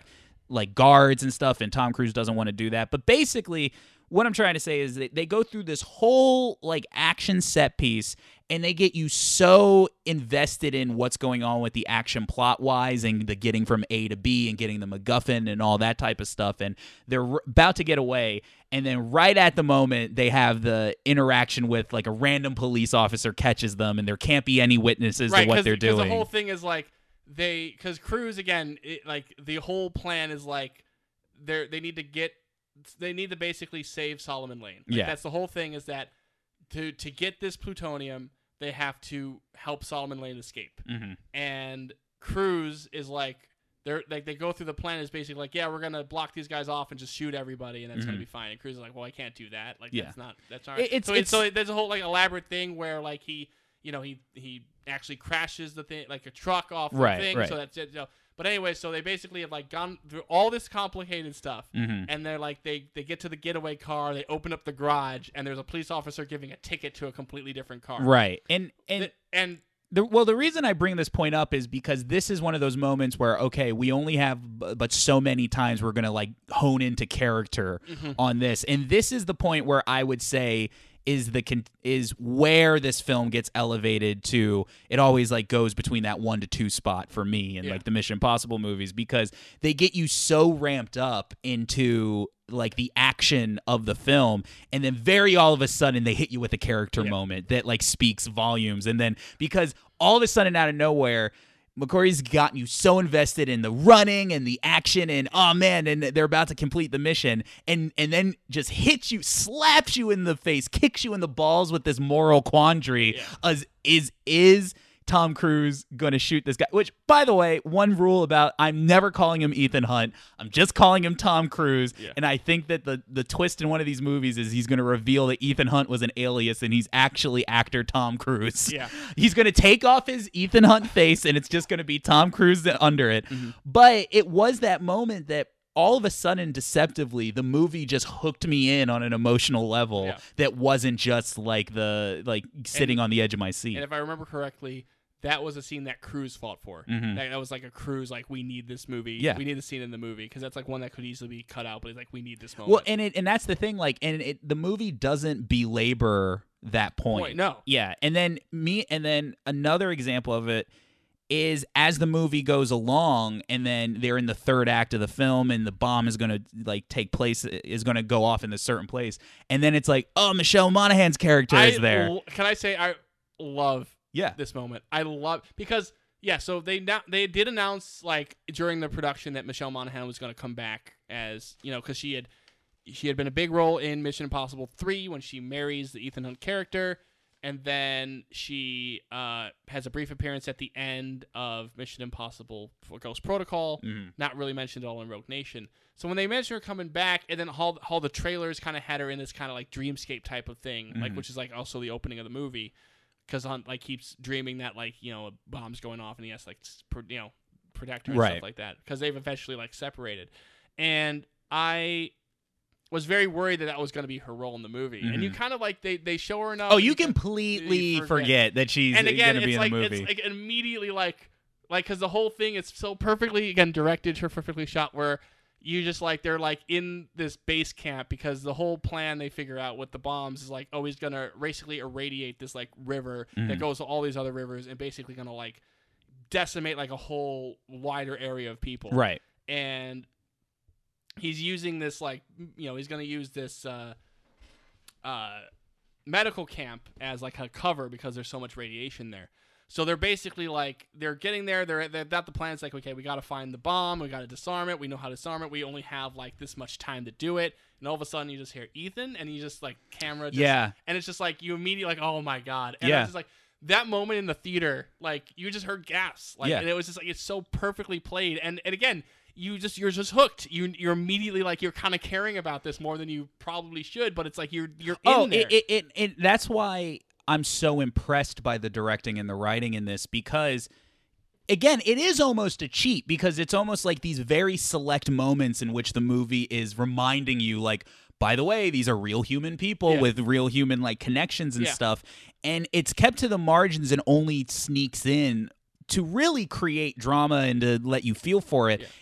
And it and I don't exactly know how to put my finger on it or describe it, but he just does it in such a way where it doesn't feel cheap. Like No. you're you're It feels- invested in it it. feels earned. It feels earned, and it feels like it honestly elevates the, the it increases the stakes yeah almost but a even little bit. even like like i mean i love that moment and i even love like during that paris chase the bike the the motorcycle chase in paris which is incredible Yeah. like incredible like even the moments where like like and then they, they they do have a bigger scene later but basically when like you know Rebecca Ferguson and Tom Cruise are like facing off, and just Yeah. like the expressions and how they shoot that scene, it's like you know that there's like they do care about each other, but they're just there's just so much going on. here Right, that right. They have to do that. I love, love, love McQuarrie's directing in this movie Mhm. because very much for the reasons that you said that he is able to really grab you with those emotional beats, grab you with those emotional moments. And that action is so visceral, so impressive, especially because it's so insane. Right. Like when you're shooting stuff like the Paris chase, when you're shooting stuff like the Halo jump, when you're shooting stuff like the helicopter sh- shit at the end of the movie, Mhm. you, you just the way that those mo- are presented, it's just like it just so grabs you with those as well. It- Mhm. it's like I don't know how to say it. It's just like it's so visceral. It's mm-hmm. so immediately like you're injected into my veins type of directing. And to to really emphasize that within you know with an actor who's really going into these shots and it's like him in the helicopter and him halo jumping and really taking advantage of that. I genuinely think that this was one of the best directed movies of 2018 mm-hmm. because I just think that there's so much going on with the action and then still kind of bringing it to an emotional level. Mm-hmm. It's just so mind blowing that like you know McQuarrie can just do this, especially with his with you know in tandem with his writing, in tandem with the actors that he has, bringing the best out of them within those sequences and and just and just I love love love this movie. Mhm. I, I love the direction of this movie. Yeah. All right. Well, that's it for the Um, Bondzilla podcast. No, but there's like, but I think there's no, al- I mean, I I think that um one of the it's a very it's just it's just a super interesting movie because it really is propulsive fun. Mm-hmm. You're on the edge of your seat all the time. I and I think one of the key, one of the keys of what makes it such a well directed movie is that there's like even a lot of moments in the movie that I think like you see you do see coming like a mile away in Yeah. my but you're just so you it still gives you that little pop when it happens so like it, when they're in the interrogation cell and it's like the whole they're tricking superman into like revealing like hey, or sorry mustache superman and into uh, revealing his second plan audition for Bond, Yeah. Casino Royale, Henry Cavill. um, but um, so like the whole scene when you know they trick him into revealing his plan, and it's actually Benji dressed up as Solomon Lane, like uh, that Yeah. that yes, whole bit. Yes. So that whole scene, like the scene is going on, and you 100% know that it's going to end with him taking off of the face, and he's like, "Wait a minute, you're not." You just know Yeah. that's what's going to happen. But when it happens, like even I caught myself being like, "Ha, he got you!" Yeah. Like, but you know, and again, it's like that one where this this franchise because. Again, it, it does it gets you back in its good graces with and and also I don't think this would work without Tom Cruise personally, mm-hmm. but they get you back in the good graces by ha- by really really nailing those set pieces like the like the chase is it in Paris Yes. like like the Paris chase uh and the the third act honestly the the only one I'm not quite as enamored with is the is the free fall jump like I think I think it's fair. I, I Uh, think I- for I- the thing that was like touted as that was like the huge stunt in the movie, it was actually the one I was. I don't want to say I was least impressed by, but it was definitely the one I was least connected to. I feel like it's just because, like, yes, it is a more intense version. For me, it was like a more intense version of things we've seen in Bond movies, but I've also seen that stuff in Bond movies. yeah, Like, and it's also like I mean, and I think it's like, yes, it is impressive that it's Cruise, and it is impressive that you're doing it in like few few takes and like really kind of using the fact that it's Cruise to your advantage by Yeah. really taking the show. But like, yeah, the Par- I the Paris chase is so exhilarating. yes, It's so well put together. So this movie is incredibly well edited too. and, and isn't there that one where it finally because there's a lot of cutting in the movie, but then there's that one good like couple minutes of just the running. Like they Oh, do have like the Yeah. one shot oh, of the Oh, I running, forgot and it's about awesome. that sequence yeah. when when when basically like Cavill's gonna get away with with Lane and stuff. Yes, and it- like- it's at that part of the movie, He's yeah. running through the buildings. Yeah. and like there's just people being like, "What the hell this guy's doing here?" yeah, Even though they use the same joke of like Benji, you know, having the iPad the wrong way twice. Yeah. like I do think like. It's like I'm jumping through a window. What? what wait, why are you jumping through a window? um, Like left? Are you sure? Right, right. Or when he's running through the church. But I, I go back to like when he's when they're in like the Paris chase and he's like like just going through traffic and like the slide like underneath Mm-hmm. Yeah. like the, No, and- like the it's so so, good the- the- it's so- so, good they do get you on board with that with with the with, with moments like that the new stuff and the new set pieces are are 100% earned and are excellent. That they're allowed those other key moments that even if you see them coming a mile away it's like well of course you want somebody being tricked by like the face going Yeah. into and then and even in this movie they kind of do it which i kind of saw coming and kind of didn't. I knew something was up but i they did keep me on my toes is with the whole wolf blitzer Oh, yeah. scene which started a conversation between you and me is like is there like a thing Yeah, we- like how do they get like yeah we've talked about this on the podcast Oh no no no! We said that in all of these movies, they always get like an Anderson Cooper to it's come always in, it's always CNN so it's always Anderson Cooper or Wolf Blitzer and then in this movie, they're like Wolf Blitzer is like, "All right, I'm going to come in and do this, but I want in on the action." at least at least like the at least like the Marvel Netflix shows and like the Spider-Man movies use that one New York local anchor all the time right, right. Um, but like, but yeah, but it's like Wolf Blitzer and Anderson Cooper, and like, listen, what's better, Wolf Blitzer getting to take off, you know, you know, One of those masks. one of those masks Yeah. in this movie, or Anderson Cooper saying that it's a good thing that it's Oh. after the workday because there's nobody downtown. There's in nobody Gotham. in the city. Um, but Um, but like, no, but it's like, cause yeah, that that opening sequence is basically like they fail, and then it, it's presented as if like, yeah, these bombs went off, and and now like the world's changed, and they basically tricked the guy. Into, also, like, did you love how there was a character moment that they teased that this was going to be the character like follow through in the movie, but they put it in this scene in the movie and it doesn't really go anywhere. But in this way, so in the trailer there was this whole like. Like he's he like Ving Rhames is holding him back, and then he's just like Ethan, this isn't the way we do things. He's like, well, maybe we need to change how we do things.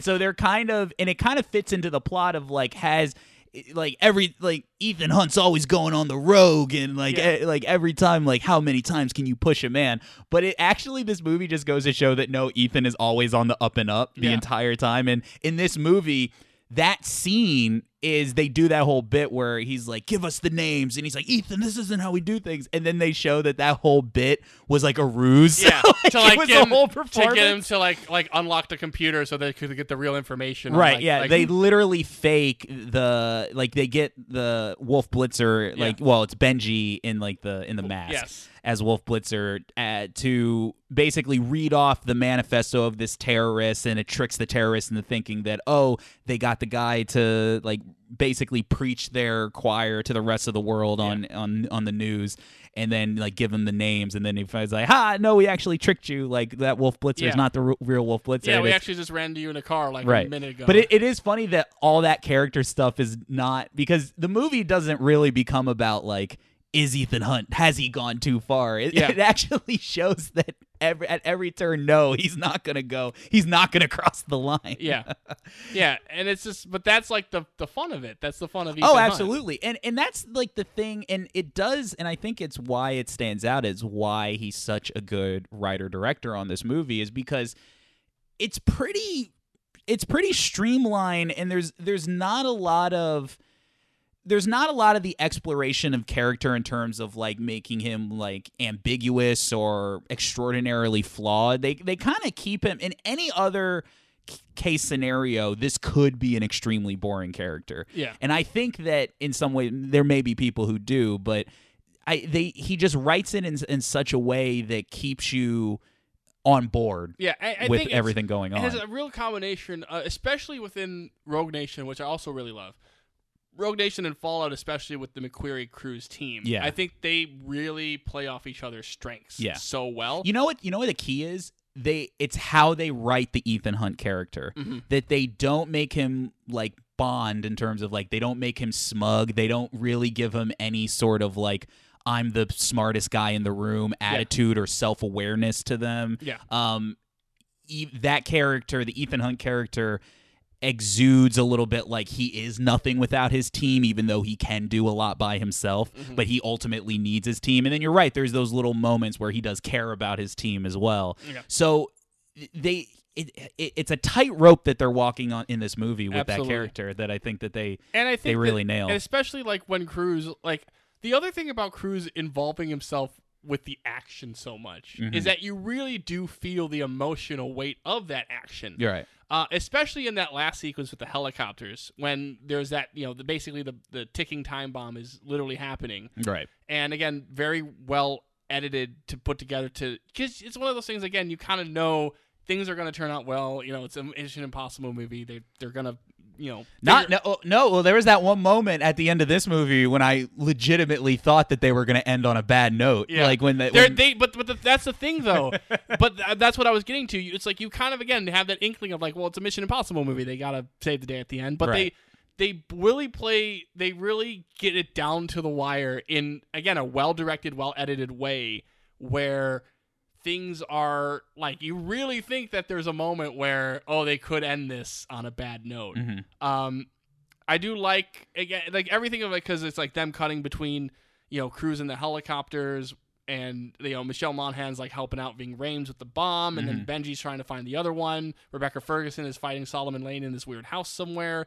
It's like everything kind of really comes together and it's just and it's just so perfectly placed. Mhm. it's just like every thing is so paced well and so in the right order if that makes sense Mm. and it's just it's just so when i saw this movie in theaters because if i don't know uh, we actually saw this on a double feature in theaters oh yeah, We one of the best double features uh, Yeah, of that of that uh, year. uh, one of the best, like i would put it top like just memorable double features Yeah. because we did teen titans go to the movies Yeah. which is also a very fun movie um and then this one right after that but like and it was also one of the things we saw it like in an amc kind of a bigger screen type of thing Mhm. and and we were sitting kind of in the uh, upper rows and just because they also shot this with imax cameras and stuff like that and then as soon as that third act starts and you see these like big ass helicopters Mhm. in this beautiful like mountain setting Mhm. and just like crazy like weaving in and out and like Cruise is like trying to figure out how to you know Ethan Hunt's character like doesn't know how to try to fly a helicopter so he's like trying to figure it out on the fly things are going crazy right.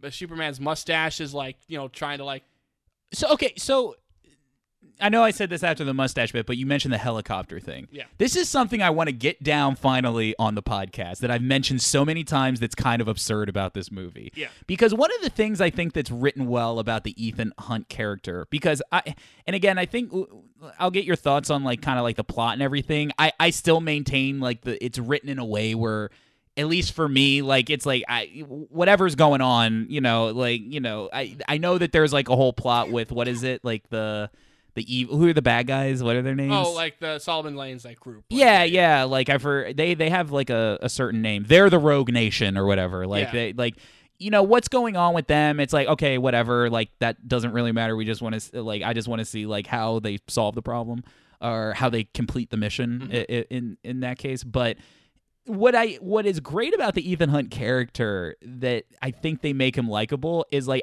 it's a character that I don't think realizes like how cool and capable he is cuz he's just so much of like this is just the job. yeah So like but like he's so focused on what he needs to right. do But what's so crazy is that they make him that he can do anything. So at one point what was so absurd they're called the apostles the apostles, yeah. right and they're following this man John Lark who like Yeah. no- nobody knows who he is So at one point he hops into this this helicopter yeah And now you could have just did the shortcut of like, oh, Ethan Hunt knows how to fly a helicopter, so he gets into the helicopter and then flies off.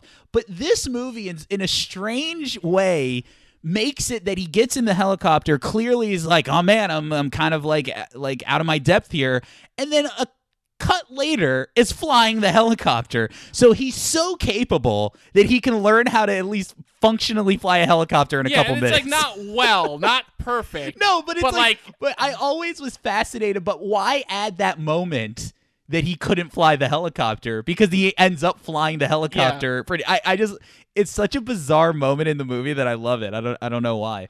Um, but, but yeah, I mean, that is the one thing, and I know we've talked about a little bit because it's like one of the things about the James Bond movies that I always have a trouble like really following what's going on plot wise yeah. and in this the direction of all the action and the character interplay and like a lot of like what is the obligatory like uh you know uh like for instance like him talking to Vanessa Kirby who's awesome in this movie. This is by this the is the start of my little crush on Vanessa Yeah. Kirby. um, She's great. She's amazing in this movie, but you know that that scene where it's like hero talks to one of the villains of the thing, and then they kind of have their interplay. Like all that stuff is written to perfection. Mm-hmm. I think it's all executed, and this is why he's such a great director because all that stuff is executed in such a great way that it, like. Like really, what's going on in the plot? Well, I I, I think that both of the Like, McQuarrie does, but here's the thing: does it really matter no, what's but, going on? But I do think that the strength of the McQuarrie films yes, is that really their plots aren't that complicated. Right. Like there is like because in Rogue Nation it's very much like there's a disc, they want what's on the disc, what's on the disc. And like Right, you know, mhm. that sort of thing. Like unlocking what's on the disc so we know what we're dealing with. In this one it's like, okay, there's these plutonium things that could be made to bombs. We have to find the bombs before you know, we have to figure out where the bombs are. Everything else is just like to that one goal, and then eventually, like uh, you know, and then it, it eventually transitioned to like Superman's mustache is evil, and he's like actually John Lark. Okay, now we have to, you know, he's taking the bombs to Kashmir. We're gonna stop him there. Same thing at the end of you know. Uh, Rogue Nation, where it's like, yeah, now Lane's kind of a little bit more in there, and there's this conspiracy within the British government. But like, hey, we're gonna catch this guy. We're gonna catch Lane. It's gonna be done. I think the thing is like, and a lot of times, like the the worst of the Bond movies in terms of their plots do this, where it's like they just overly complicate it. Like as much as like again the same like as much as like we do enjoy Moonraker, it has that issue where it's like, okay, well, like you know, there's this plot of like, well, we have to find out what happened to Moonraker, but then it's like, oh well. You know, it might be Drax, but there's this glass thing. We're going to Venice. Oh, there's this plant thing. We have to go to. Oh, I see what you mean. but, Yeah, I, yeah, but I basically like the thing is like because these two McQuarrie films especially are so streamlined to like there's basically one thing and everything surrounds that one thing. Mm-hmm. When you insert the action sequences, they're still all directly like to this thing. Mm-hmm. Where it's like, okay, he wants this disc, well we have to steal the disc. But it's all about the disc in Rogue Mm-hmm. Nation. It's all about the bo- like the the bombs, the plutonium in this movie. Right, right. That so that when it is like again the plot really doesn't matter, but be, it's because the plot's very simple it, at the end of the day and Mm-hmm. it's just like all the uh, everything else that's there just serves that simple plot I think so, but I will also say that I do feel like that there are a couple more moving parts, and I and I, and I think this is like the one reason why I like this movie more than Rogue Nation. Mm-hmm. But I honestly may like Ghost Protocol just a little bit more, just for my personal taste. Yeah. Is just because like there's still a couple of like and again what's great about it is that the movie doesn't like require you to focus on it too much but there there is a couple things like all right we're after this solomon lane guy who we defeated in the last movie eh, but there's another guy out there. And then it's like wait is that solomon lane? No it's actually henry cavill. So there's a little bit of like yeah. that but plot it all, I fuckery think like it, I think it all serves but the again, same purpose. I think that because the energy and the direction of the movie is so efficient that it's hiding a lot of like that's it's not asking you to be that invested in that element of the plot. You know what I mean? Mm-hmm. It, it, it's really just again, it, it's super. It's just a super efficient movie. I, I think. yeah oh yeah uh, a couple other notes i think Oh, be, and sorry, yeah, go ahead. You, you Well, no, go ahead, go ahead. No, I was just gonna say, like, maybe just on that note, just a, some of my, I don't want to say quibbles with Yeah. the movie, but it just any anything that probably just being honest about maybe the things I'm not as hot about uh, in in the movie, and it's not that I don't like these these things. It's just so th- this is like I think the thing I'm gonna get the most crap for ab- about this movie uh, and just the fran- in the franchise up until this point. I don't know how much I'm sold on Rebecca Ferguson. Like I I don't know yeah, I don't know if I'm quite as enamored with Rebecca Ferguson as much as other people have been. And I don't know whether it's because I no, you know what? That's not fair to say. I like her. I don't know how much I'm invested in the the Ela Fa- which how, do you Yeah, say her name? Ela Faust character. Like I get it, and I think that you know they kind of have like the thing where you know she was, you know she was like a secret agent on the for MI was it MI6? Yeah, yeah. But then like she was kind of like in that Mission Impossible Force thing where it's like she went on a mission and now like nobody know like she was undercover and then Yeah, like her government she- left her behind. She faked being part because like in, the, in Rogue Nation, Solomon Lane is all like he's a former British agent who is like everybody who's working for him are like former agents, like, Right. You know who who left their who left their countries, right. Uh, and then her character in that movie is basically like purposely undercover, but the British government's gonna screw her over essentially. Uh, because like you know there there's corruption there, and then in this movie she's still trying to pay off that debt, by- Right, Like, right. 'cause, like the government wants Lane like killed Mhm. because he knows too much. Yeah. Uh, I Yeah, I, I just think I'm. I think it really comes down to I like Rebecca Ferguson, but I don't know how into that plot line I, I'm uh, in. I'm I'm very into because it. I, I I have to be honest. Like I remember the first time I was like, oh yeah, her and Solomon Lane have kind of a connection. Yeah. I think, and I don't know whether it's because the w- her in point into the movie is still very much like a oh remember me, and then Yeah. like she comes in the movie, so yeah. um you know she gets him at the end and i'm kind of like okay like uh, like I, I- I, don't know if i'm as into that part of the movie I- oh and then especially like then they do the like oh her and ethan hunt have a connection See, which I kind of like that. yeah Like, I, I i don't uh, i I'm don't know sort of. I'll be interested to see where that goes off because again, I could like. I like kind of their. Like again, I like that Ethan's put her in his like kind of circle of caring. yeah Uh, his little circle of caring. I like that term.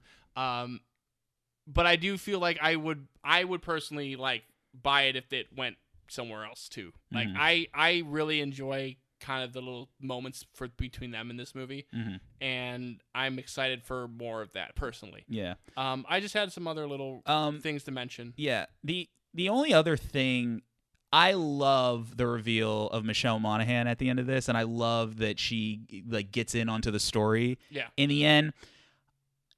I would say probably my not favorite part of the movie is the whole like, and she's there with like her current husband and Oh. like who like was that Wes Bentley? Yeah. like I'm like okay, like and then like I, I don't know if I needed the the tying off of the the character arc of like you know he's okay with like her going off and living her own life and Yeah. like he's kind of doing this all for her like I that part like I get I'm like I don't know No, like that, same that thing. I'm just like their last moment together in the in the bed where it's just like you know when he's like ball beat up is I think it's just nice. I like that. yeah I think it's a nice moment I maybe it's just I don't care I, I like and again it, it's they get me on board with him and Tom Cruise so it's not like it's like Right. ways it's just like Yeah. I'm kind of like Yeah. all right like I don't have any of these issues, guys. I'm I'm very much enamored with both of these things. Um, I it's just like who cares if they're together like like like No, I- just- but i also don't know i i frankly don't think the movie really puts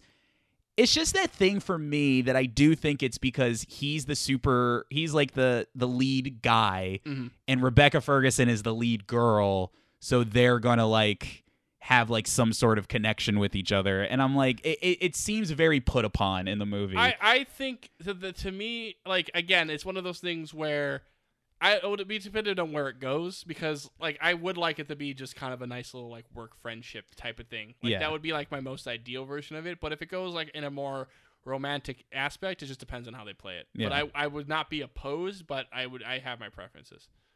Um, going back to something was earlier again, just a little last notes. I do love how when Cruise, uh, when Ethan Hunt is playing the the bad guy character, Mhm. um, for like Vanessa Kirby because she's like kind of the black market dealer. I love like how Cruise plays how uncomfortable Ethan is playing that role yeah because like one is that like again there's that the thing is like there's that whole sequence where like you know they're like you know and again he's like trying to play coy because he's like trying to reveal he doesn't actually know he's like trying not to reveal he doesn't know anything Mhm. and then it's like oh yeah no we're gonna have to kill everybody and he's like oh yeah well of course i'm a, I'm a really bad guy Mhm. and that's what i do but i also love the moment when like um like they're discussing like you know like they get back together vanessa kirby and tom cruise and she's like well what went wrong and it's just like oh like your brother like he starts like oh your brother's plan was like too crazy and like Mhm. I, I had to do this and then like it gets to the point where vanessa kirby just kisses him and tom cruise is like uh yeah Mm. this is totally something i would do I you know what? Now that you're kind of mentioning all this, because I feel about Vanessa Kirby that I feel like a lot of people feel about Rebecca Ferguson in these movies. Like to me, like that was the character in this movie that I was like, first of all, Vanessa Kirby in the role, outstanding, Yeah.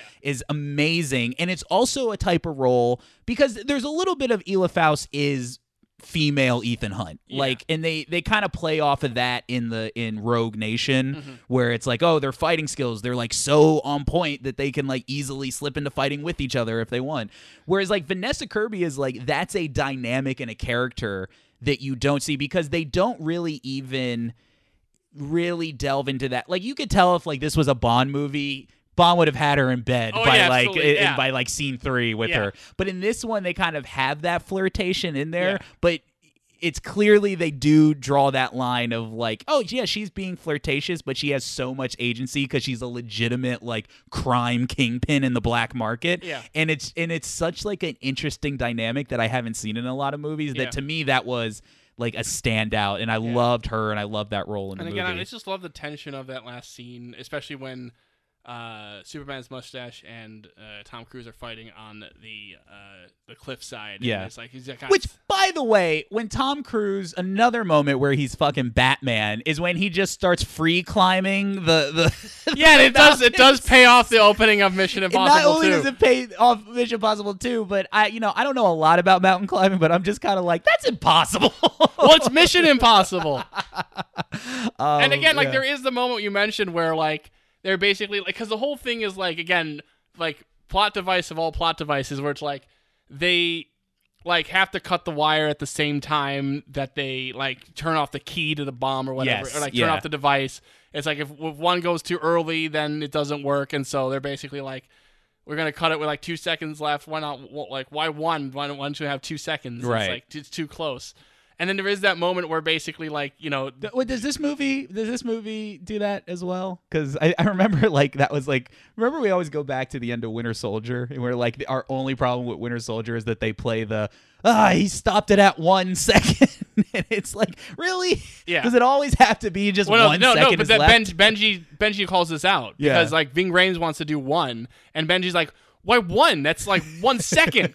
Don't. All right, two. Fine, two. That's really funny. Yeah, no, Uh, you're right. That's a great Uh, moment. but then like they do the thing where they they show the white light, and it's like, oh, like did, did the bomb go off? Did they fail? And then Yeah. like it's just the sunrise, and which again and Cruise is like laying on the side of a cliff, like like the key whatever dangling like off to the side, and he's like basically dead, and Right. it's like just amazing. Yeah, it's no, so it- it- good. it- it's all it, it, it's all really good, and like and all of those, and especially like how Superman's mustache goes out, like with the hook to the face. Oh yeah, yeah, yeah, and yeah. I'm just like, and he's ooh. like, a, like I mean, like he plays his part well enough. Henry, I like Henry Cavill in I general, like, and I think he's great in the movie. I, he plays it well enough, and like the mustache really adds to his assholery. I think. You're right. Like I'm glad they didn't shave it off for his stupid Justice League movie.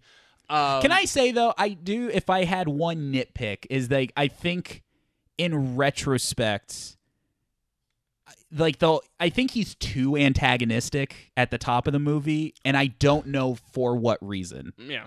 That would be my only, especially if you're going to reveal he's the bad guy. Yeah, I kind of, I don't know. I kind of feel like Because the reveal that he's a bad guy, is very obvious. yeah, or it's kind of like when it comes, you're like, oh, okay. Yeah. Like more of the reveal in that scene is like the whole like, oh, like.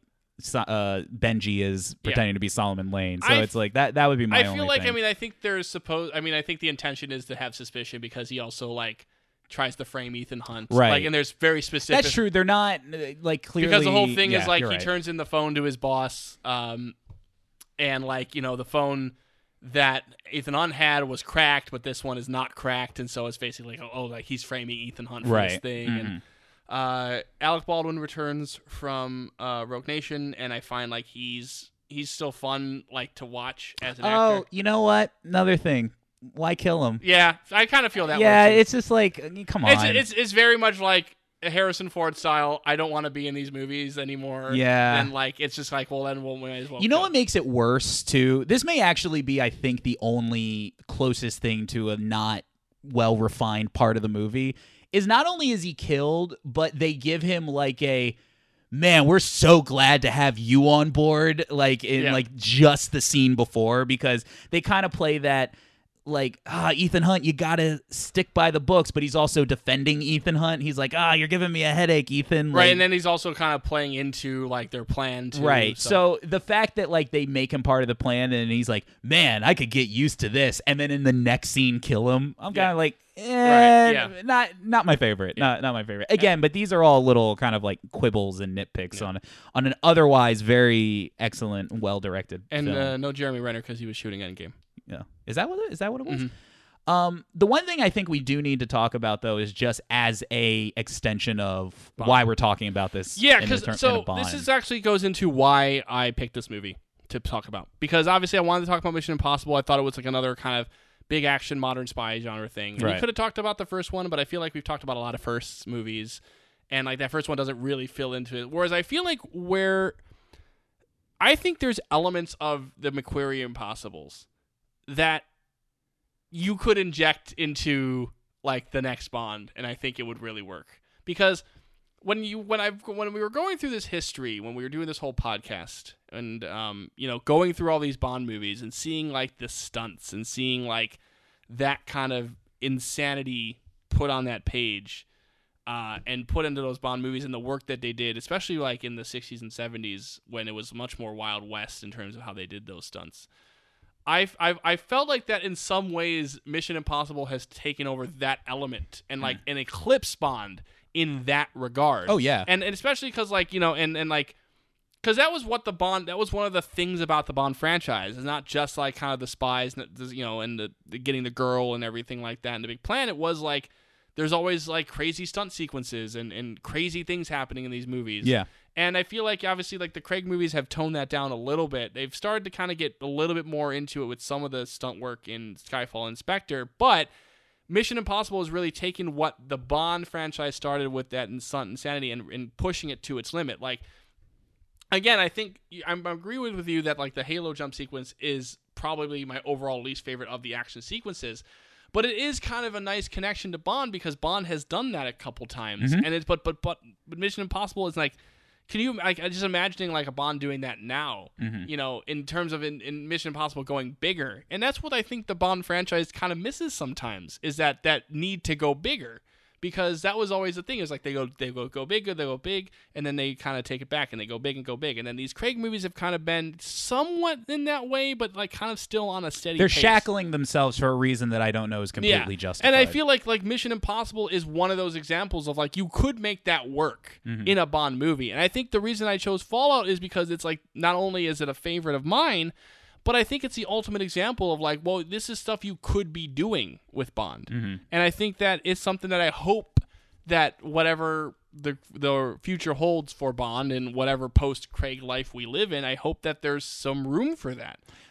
I think after talking about this movie, I'm 100% in the belief that this should be the model for how a James Bond movie should be made.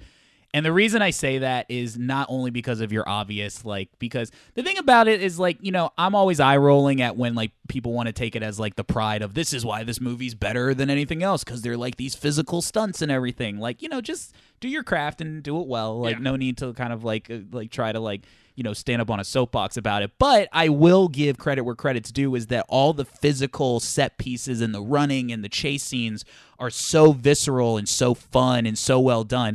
Have just a little bit amount of like the the cheese and the comedy to it. Like and there's a little bit of like you're kind of like, ah, come on, like this is crazy, this is fun. Yeah. There's a little bit of that Yeah. aspect to it. But ultimately, the other biggest thing now I think about it is that one of the things that have kind of we've I've complained about with these new James Bond movies is that they're just up their own ass so much. Yeah. And then they're they're trying to be like these like serious like either character pieces or really delve into like Right. these ideas without actually doing that. And there really isn't anything bigger, broader idea about the Mission Impossible movies. I mean, like the depth is in the margins and with the character stuff that keeps us Yeah. entertained and focused in. And honestly, like I think James Bond needs to do the same thing. I think it needs to be ultimately about the mission, how to execute that mission in the most fun way possible, and keep all your character stuff to the little moments in the margins. I And then think that's how you should like, do even it. like again, like what even this even though this franchise Mission Impossible has completely eclipsed what its original vision was in that show. Mm-hmm. What does it always start with? It always starts with the fuse, and it always starts with the tape. and it always has like you know whatever it may be, and it's just the mission. And again, like we haven't had a just a general mission movie for Bond in such a long time Right. now, and I think that also that you're completely right in that you know when I, I kind of like if you look at a Mission Impossible like this one, you kind of like compare it in my head to like those middle Moore films or like early Brosnan, mm-hmm. where it's just like you know like if you look at the Spy Who Loved Me and like the crazy ski sequence and the the car chase and how like crazy that gets and the big huge tanker sequence at the end or Moonraker, Right. it's just like you know this was what bond was. It was kind of these big old movies and again sometimes it would go small again but it would always return to something bigger. Right. and i feel like i want the next bond movie to be big. And i feel like because you when you look at this and i like we're not going to really look specifically at fast and the furious but that's where the fast and the furious franchise has succeeded as well. Um and i think that that's kind of you know where we need to be going with bond it, it and this is no pun intended, but it does feel like Bond feels like it needs to have the tie on at all times, and Yeah. and, and and by that I mean he, it feels like the guy in the room that while everybody is like doing their do- job just as well, but they're like you know fooling around and like you know make cracking jokes at the lunch table. That this is the like the Bond franchise feels like that guy. It's Yeah. like, okay, guys, everybody, like, let's try to be an adult now. Like, you know, they it, it feels like the franchise that is trying to be earnest and bring a certain prestige to the proceedings while mm-hmm. also being like kind of like a dumb spy movie.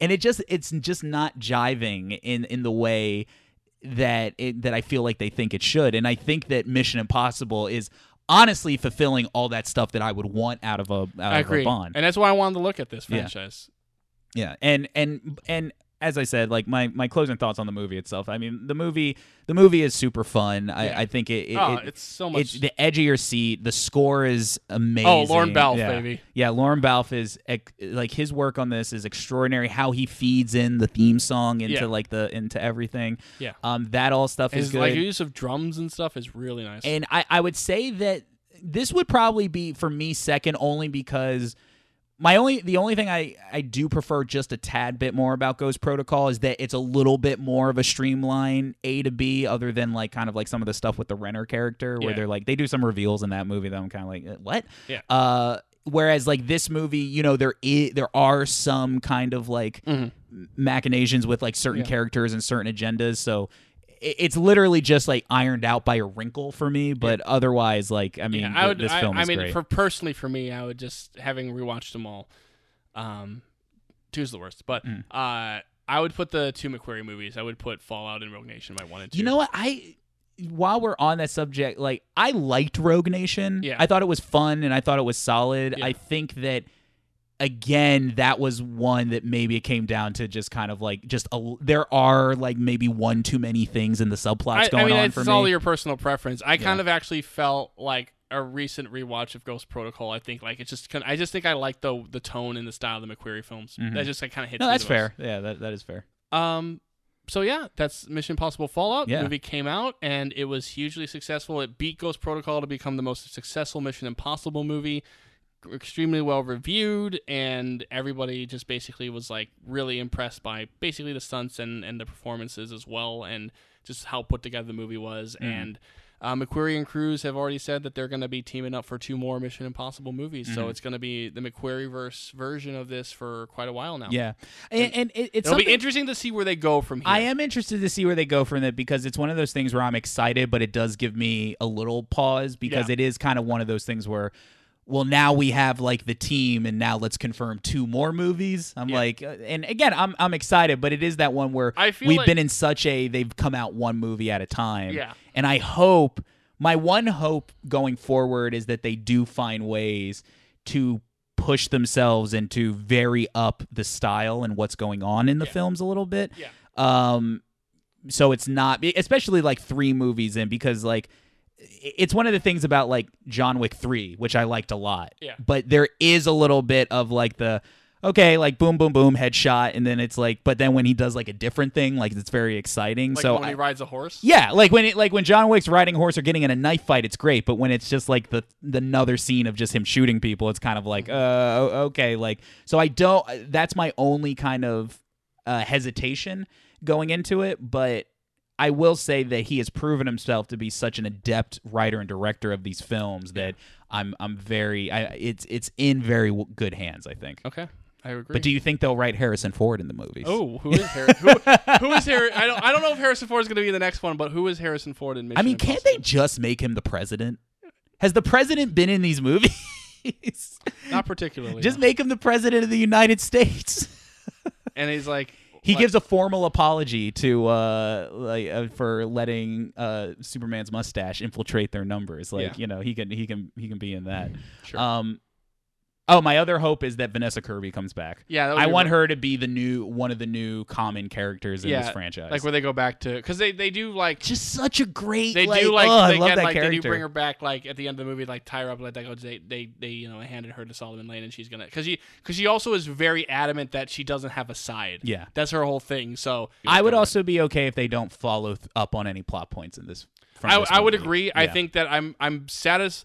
I was actually I was gonna say that I was very satisfied with like having brought back Lane for me in this movie. I think it like worked enough for what the movie was. Yeah. I think you can move on from kind of that that plot line. Yeah. I think like you can still include uh, uh, uh, Elsa, but like um, I think like the Solomon Lane stuff. I think like yeah, let's do something different. Mhm, Yeah. So uh, that's what I would say about that. So anyway, yeah. Um, any other thoughts about the No, movie? just what our next uh, movie is going to be. Okay, so that uh, that concludes um, our Mission Impossible. We chose to accept it, and um, what does he say at the end of anyone?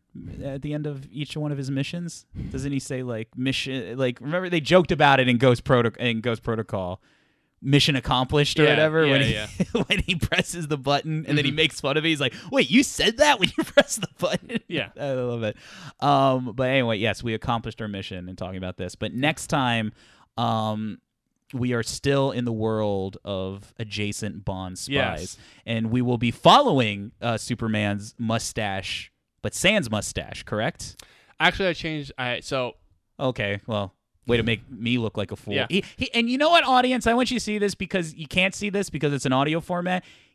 Nick gave me the look. Like, all right, our next one is, and he let me. No, I did talk. not. That's not he true. kind of gave me. You should have. You should have. You should have snapped in there a little I- bit sooner. Okay, so we are still going to look at Man from Uncle. Okay.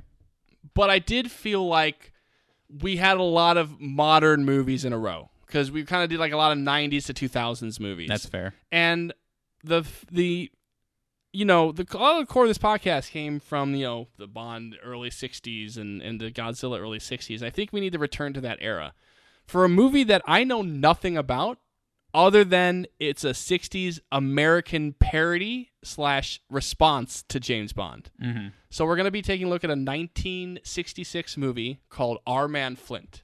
Okay. Um, just because I, I wanted to switch it up a little bit, like, uh, and I think the I think probably the next one after that will be Man from Uncle because Mm-hmm. it is a Fleming based thing, and I will be looking at the modern film adaptation. But I just wanted to kind of switch it up a little bit. So that's that's fair. All right. So Uh, we will be taking a look at that next time yeah, in the and new I'm year. very I'm very interested because it's also been a while since we've seen something that I haven't seen. that's true. Um, so I do want to kind of there's always a fun part of that. So I think we're gonna start the new year with Our Man Flint. Um, but next time is not a James Bond movie. It's a Godzilla film in which we will finally be completing the official Toho canon, the first film in the Reiwa era of Yeah. the Japanese uh, pantheon of Godzilla films. Uh, it's been a long time coming, Yeah. but we are finally going to talk about and dissect Shin Godzilla. I'm, ex- Um, I'm excited. This that's is how- it's gonna, gonna be complete my my true Toho. Yeah, you will officially Uh, Godzilla every- canon. Yeah, and um, and I think that would be a great way to wrap up uh, the end of the year. Um, so stay tuned for that. Um, and then we may have like a specific episode. Um, maybe some sort of amalgam episode because we're only going to. So I, I think we should also say we're only going to be three times. Yeah. Uh, three weeks this. Yeah, we'll uh, figure out something month. to put between the two, but uh, Christmas falls on a Wednesday. I don't think we'll have anything special for that this year. Yeah. I think we're going to take a little bit of a break at the end of the year. But if you're tuned. listening to this on Wednesday, the day this comes out, yes, we will be having a reaction, uh, whether it's on Wednesday itself or a little bit later in the week. This will make no sense if you're listening to this months down the road. um, but the No Time to Die trailer is confirmed to drop on Wednesday. Yes. So we will have a reaction to it. Mhm. I will try to get that out as quickly as possible for you guys. And I know you're excited to know our thoughts. I've I watched a little teaser uh, of the trailer on Craig doing Craig things. Yeah, there's a motorcycle going up a wall. I'm kind of excited to see. There's a guy in a mask It's- at one point. I'm sure that's through some Malek. through some glass. Yeah. Rami Malek probably wears a mask. Cause he's, 'cause he's, Mr. Robot. Yeah, yeah. And so he's used to wearing masks. It's like that's why they hired him because he, He wore Freddie Mercury's mustache. um. So uh. Yep. So stay tuned for that, everybody. All right, but I got plugs for Yes. you. Uh, I am uh, going to tell you we can email us at bondzillapod at gmail.com, facebook.com slash bondzilla007, uh, twitter.com slash bondzilla007, soundcloud.com slash bondzilla007. You can like, you can subscribe, iTunes, and SoundCloud. All right. And with that, we are done. You're done. I'm done. And um, have a good night, everybody. This podcast is the definition. Of manifest destiny. No, not not that. it is the storm. yeah. The warrior whispers back. The podcast whispers back. Uh, I am the storm.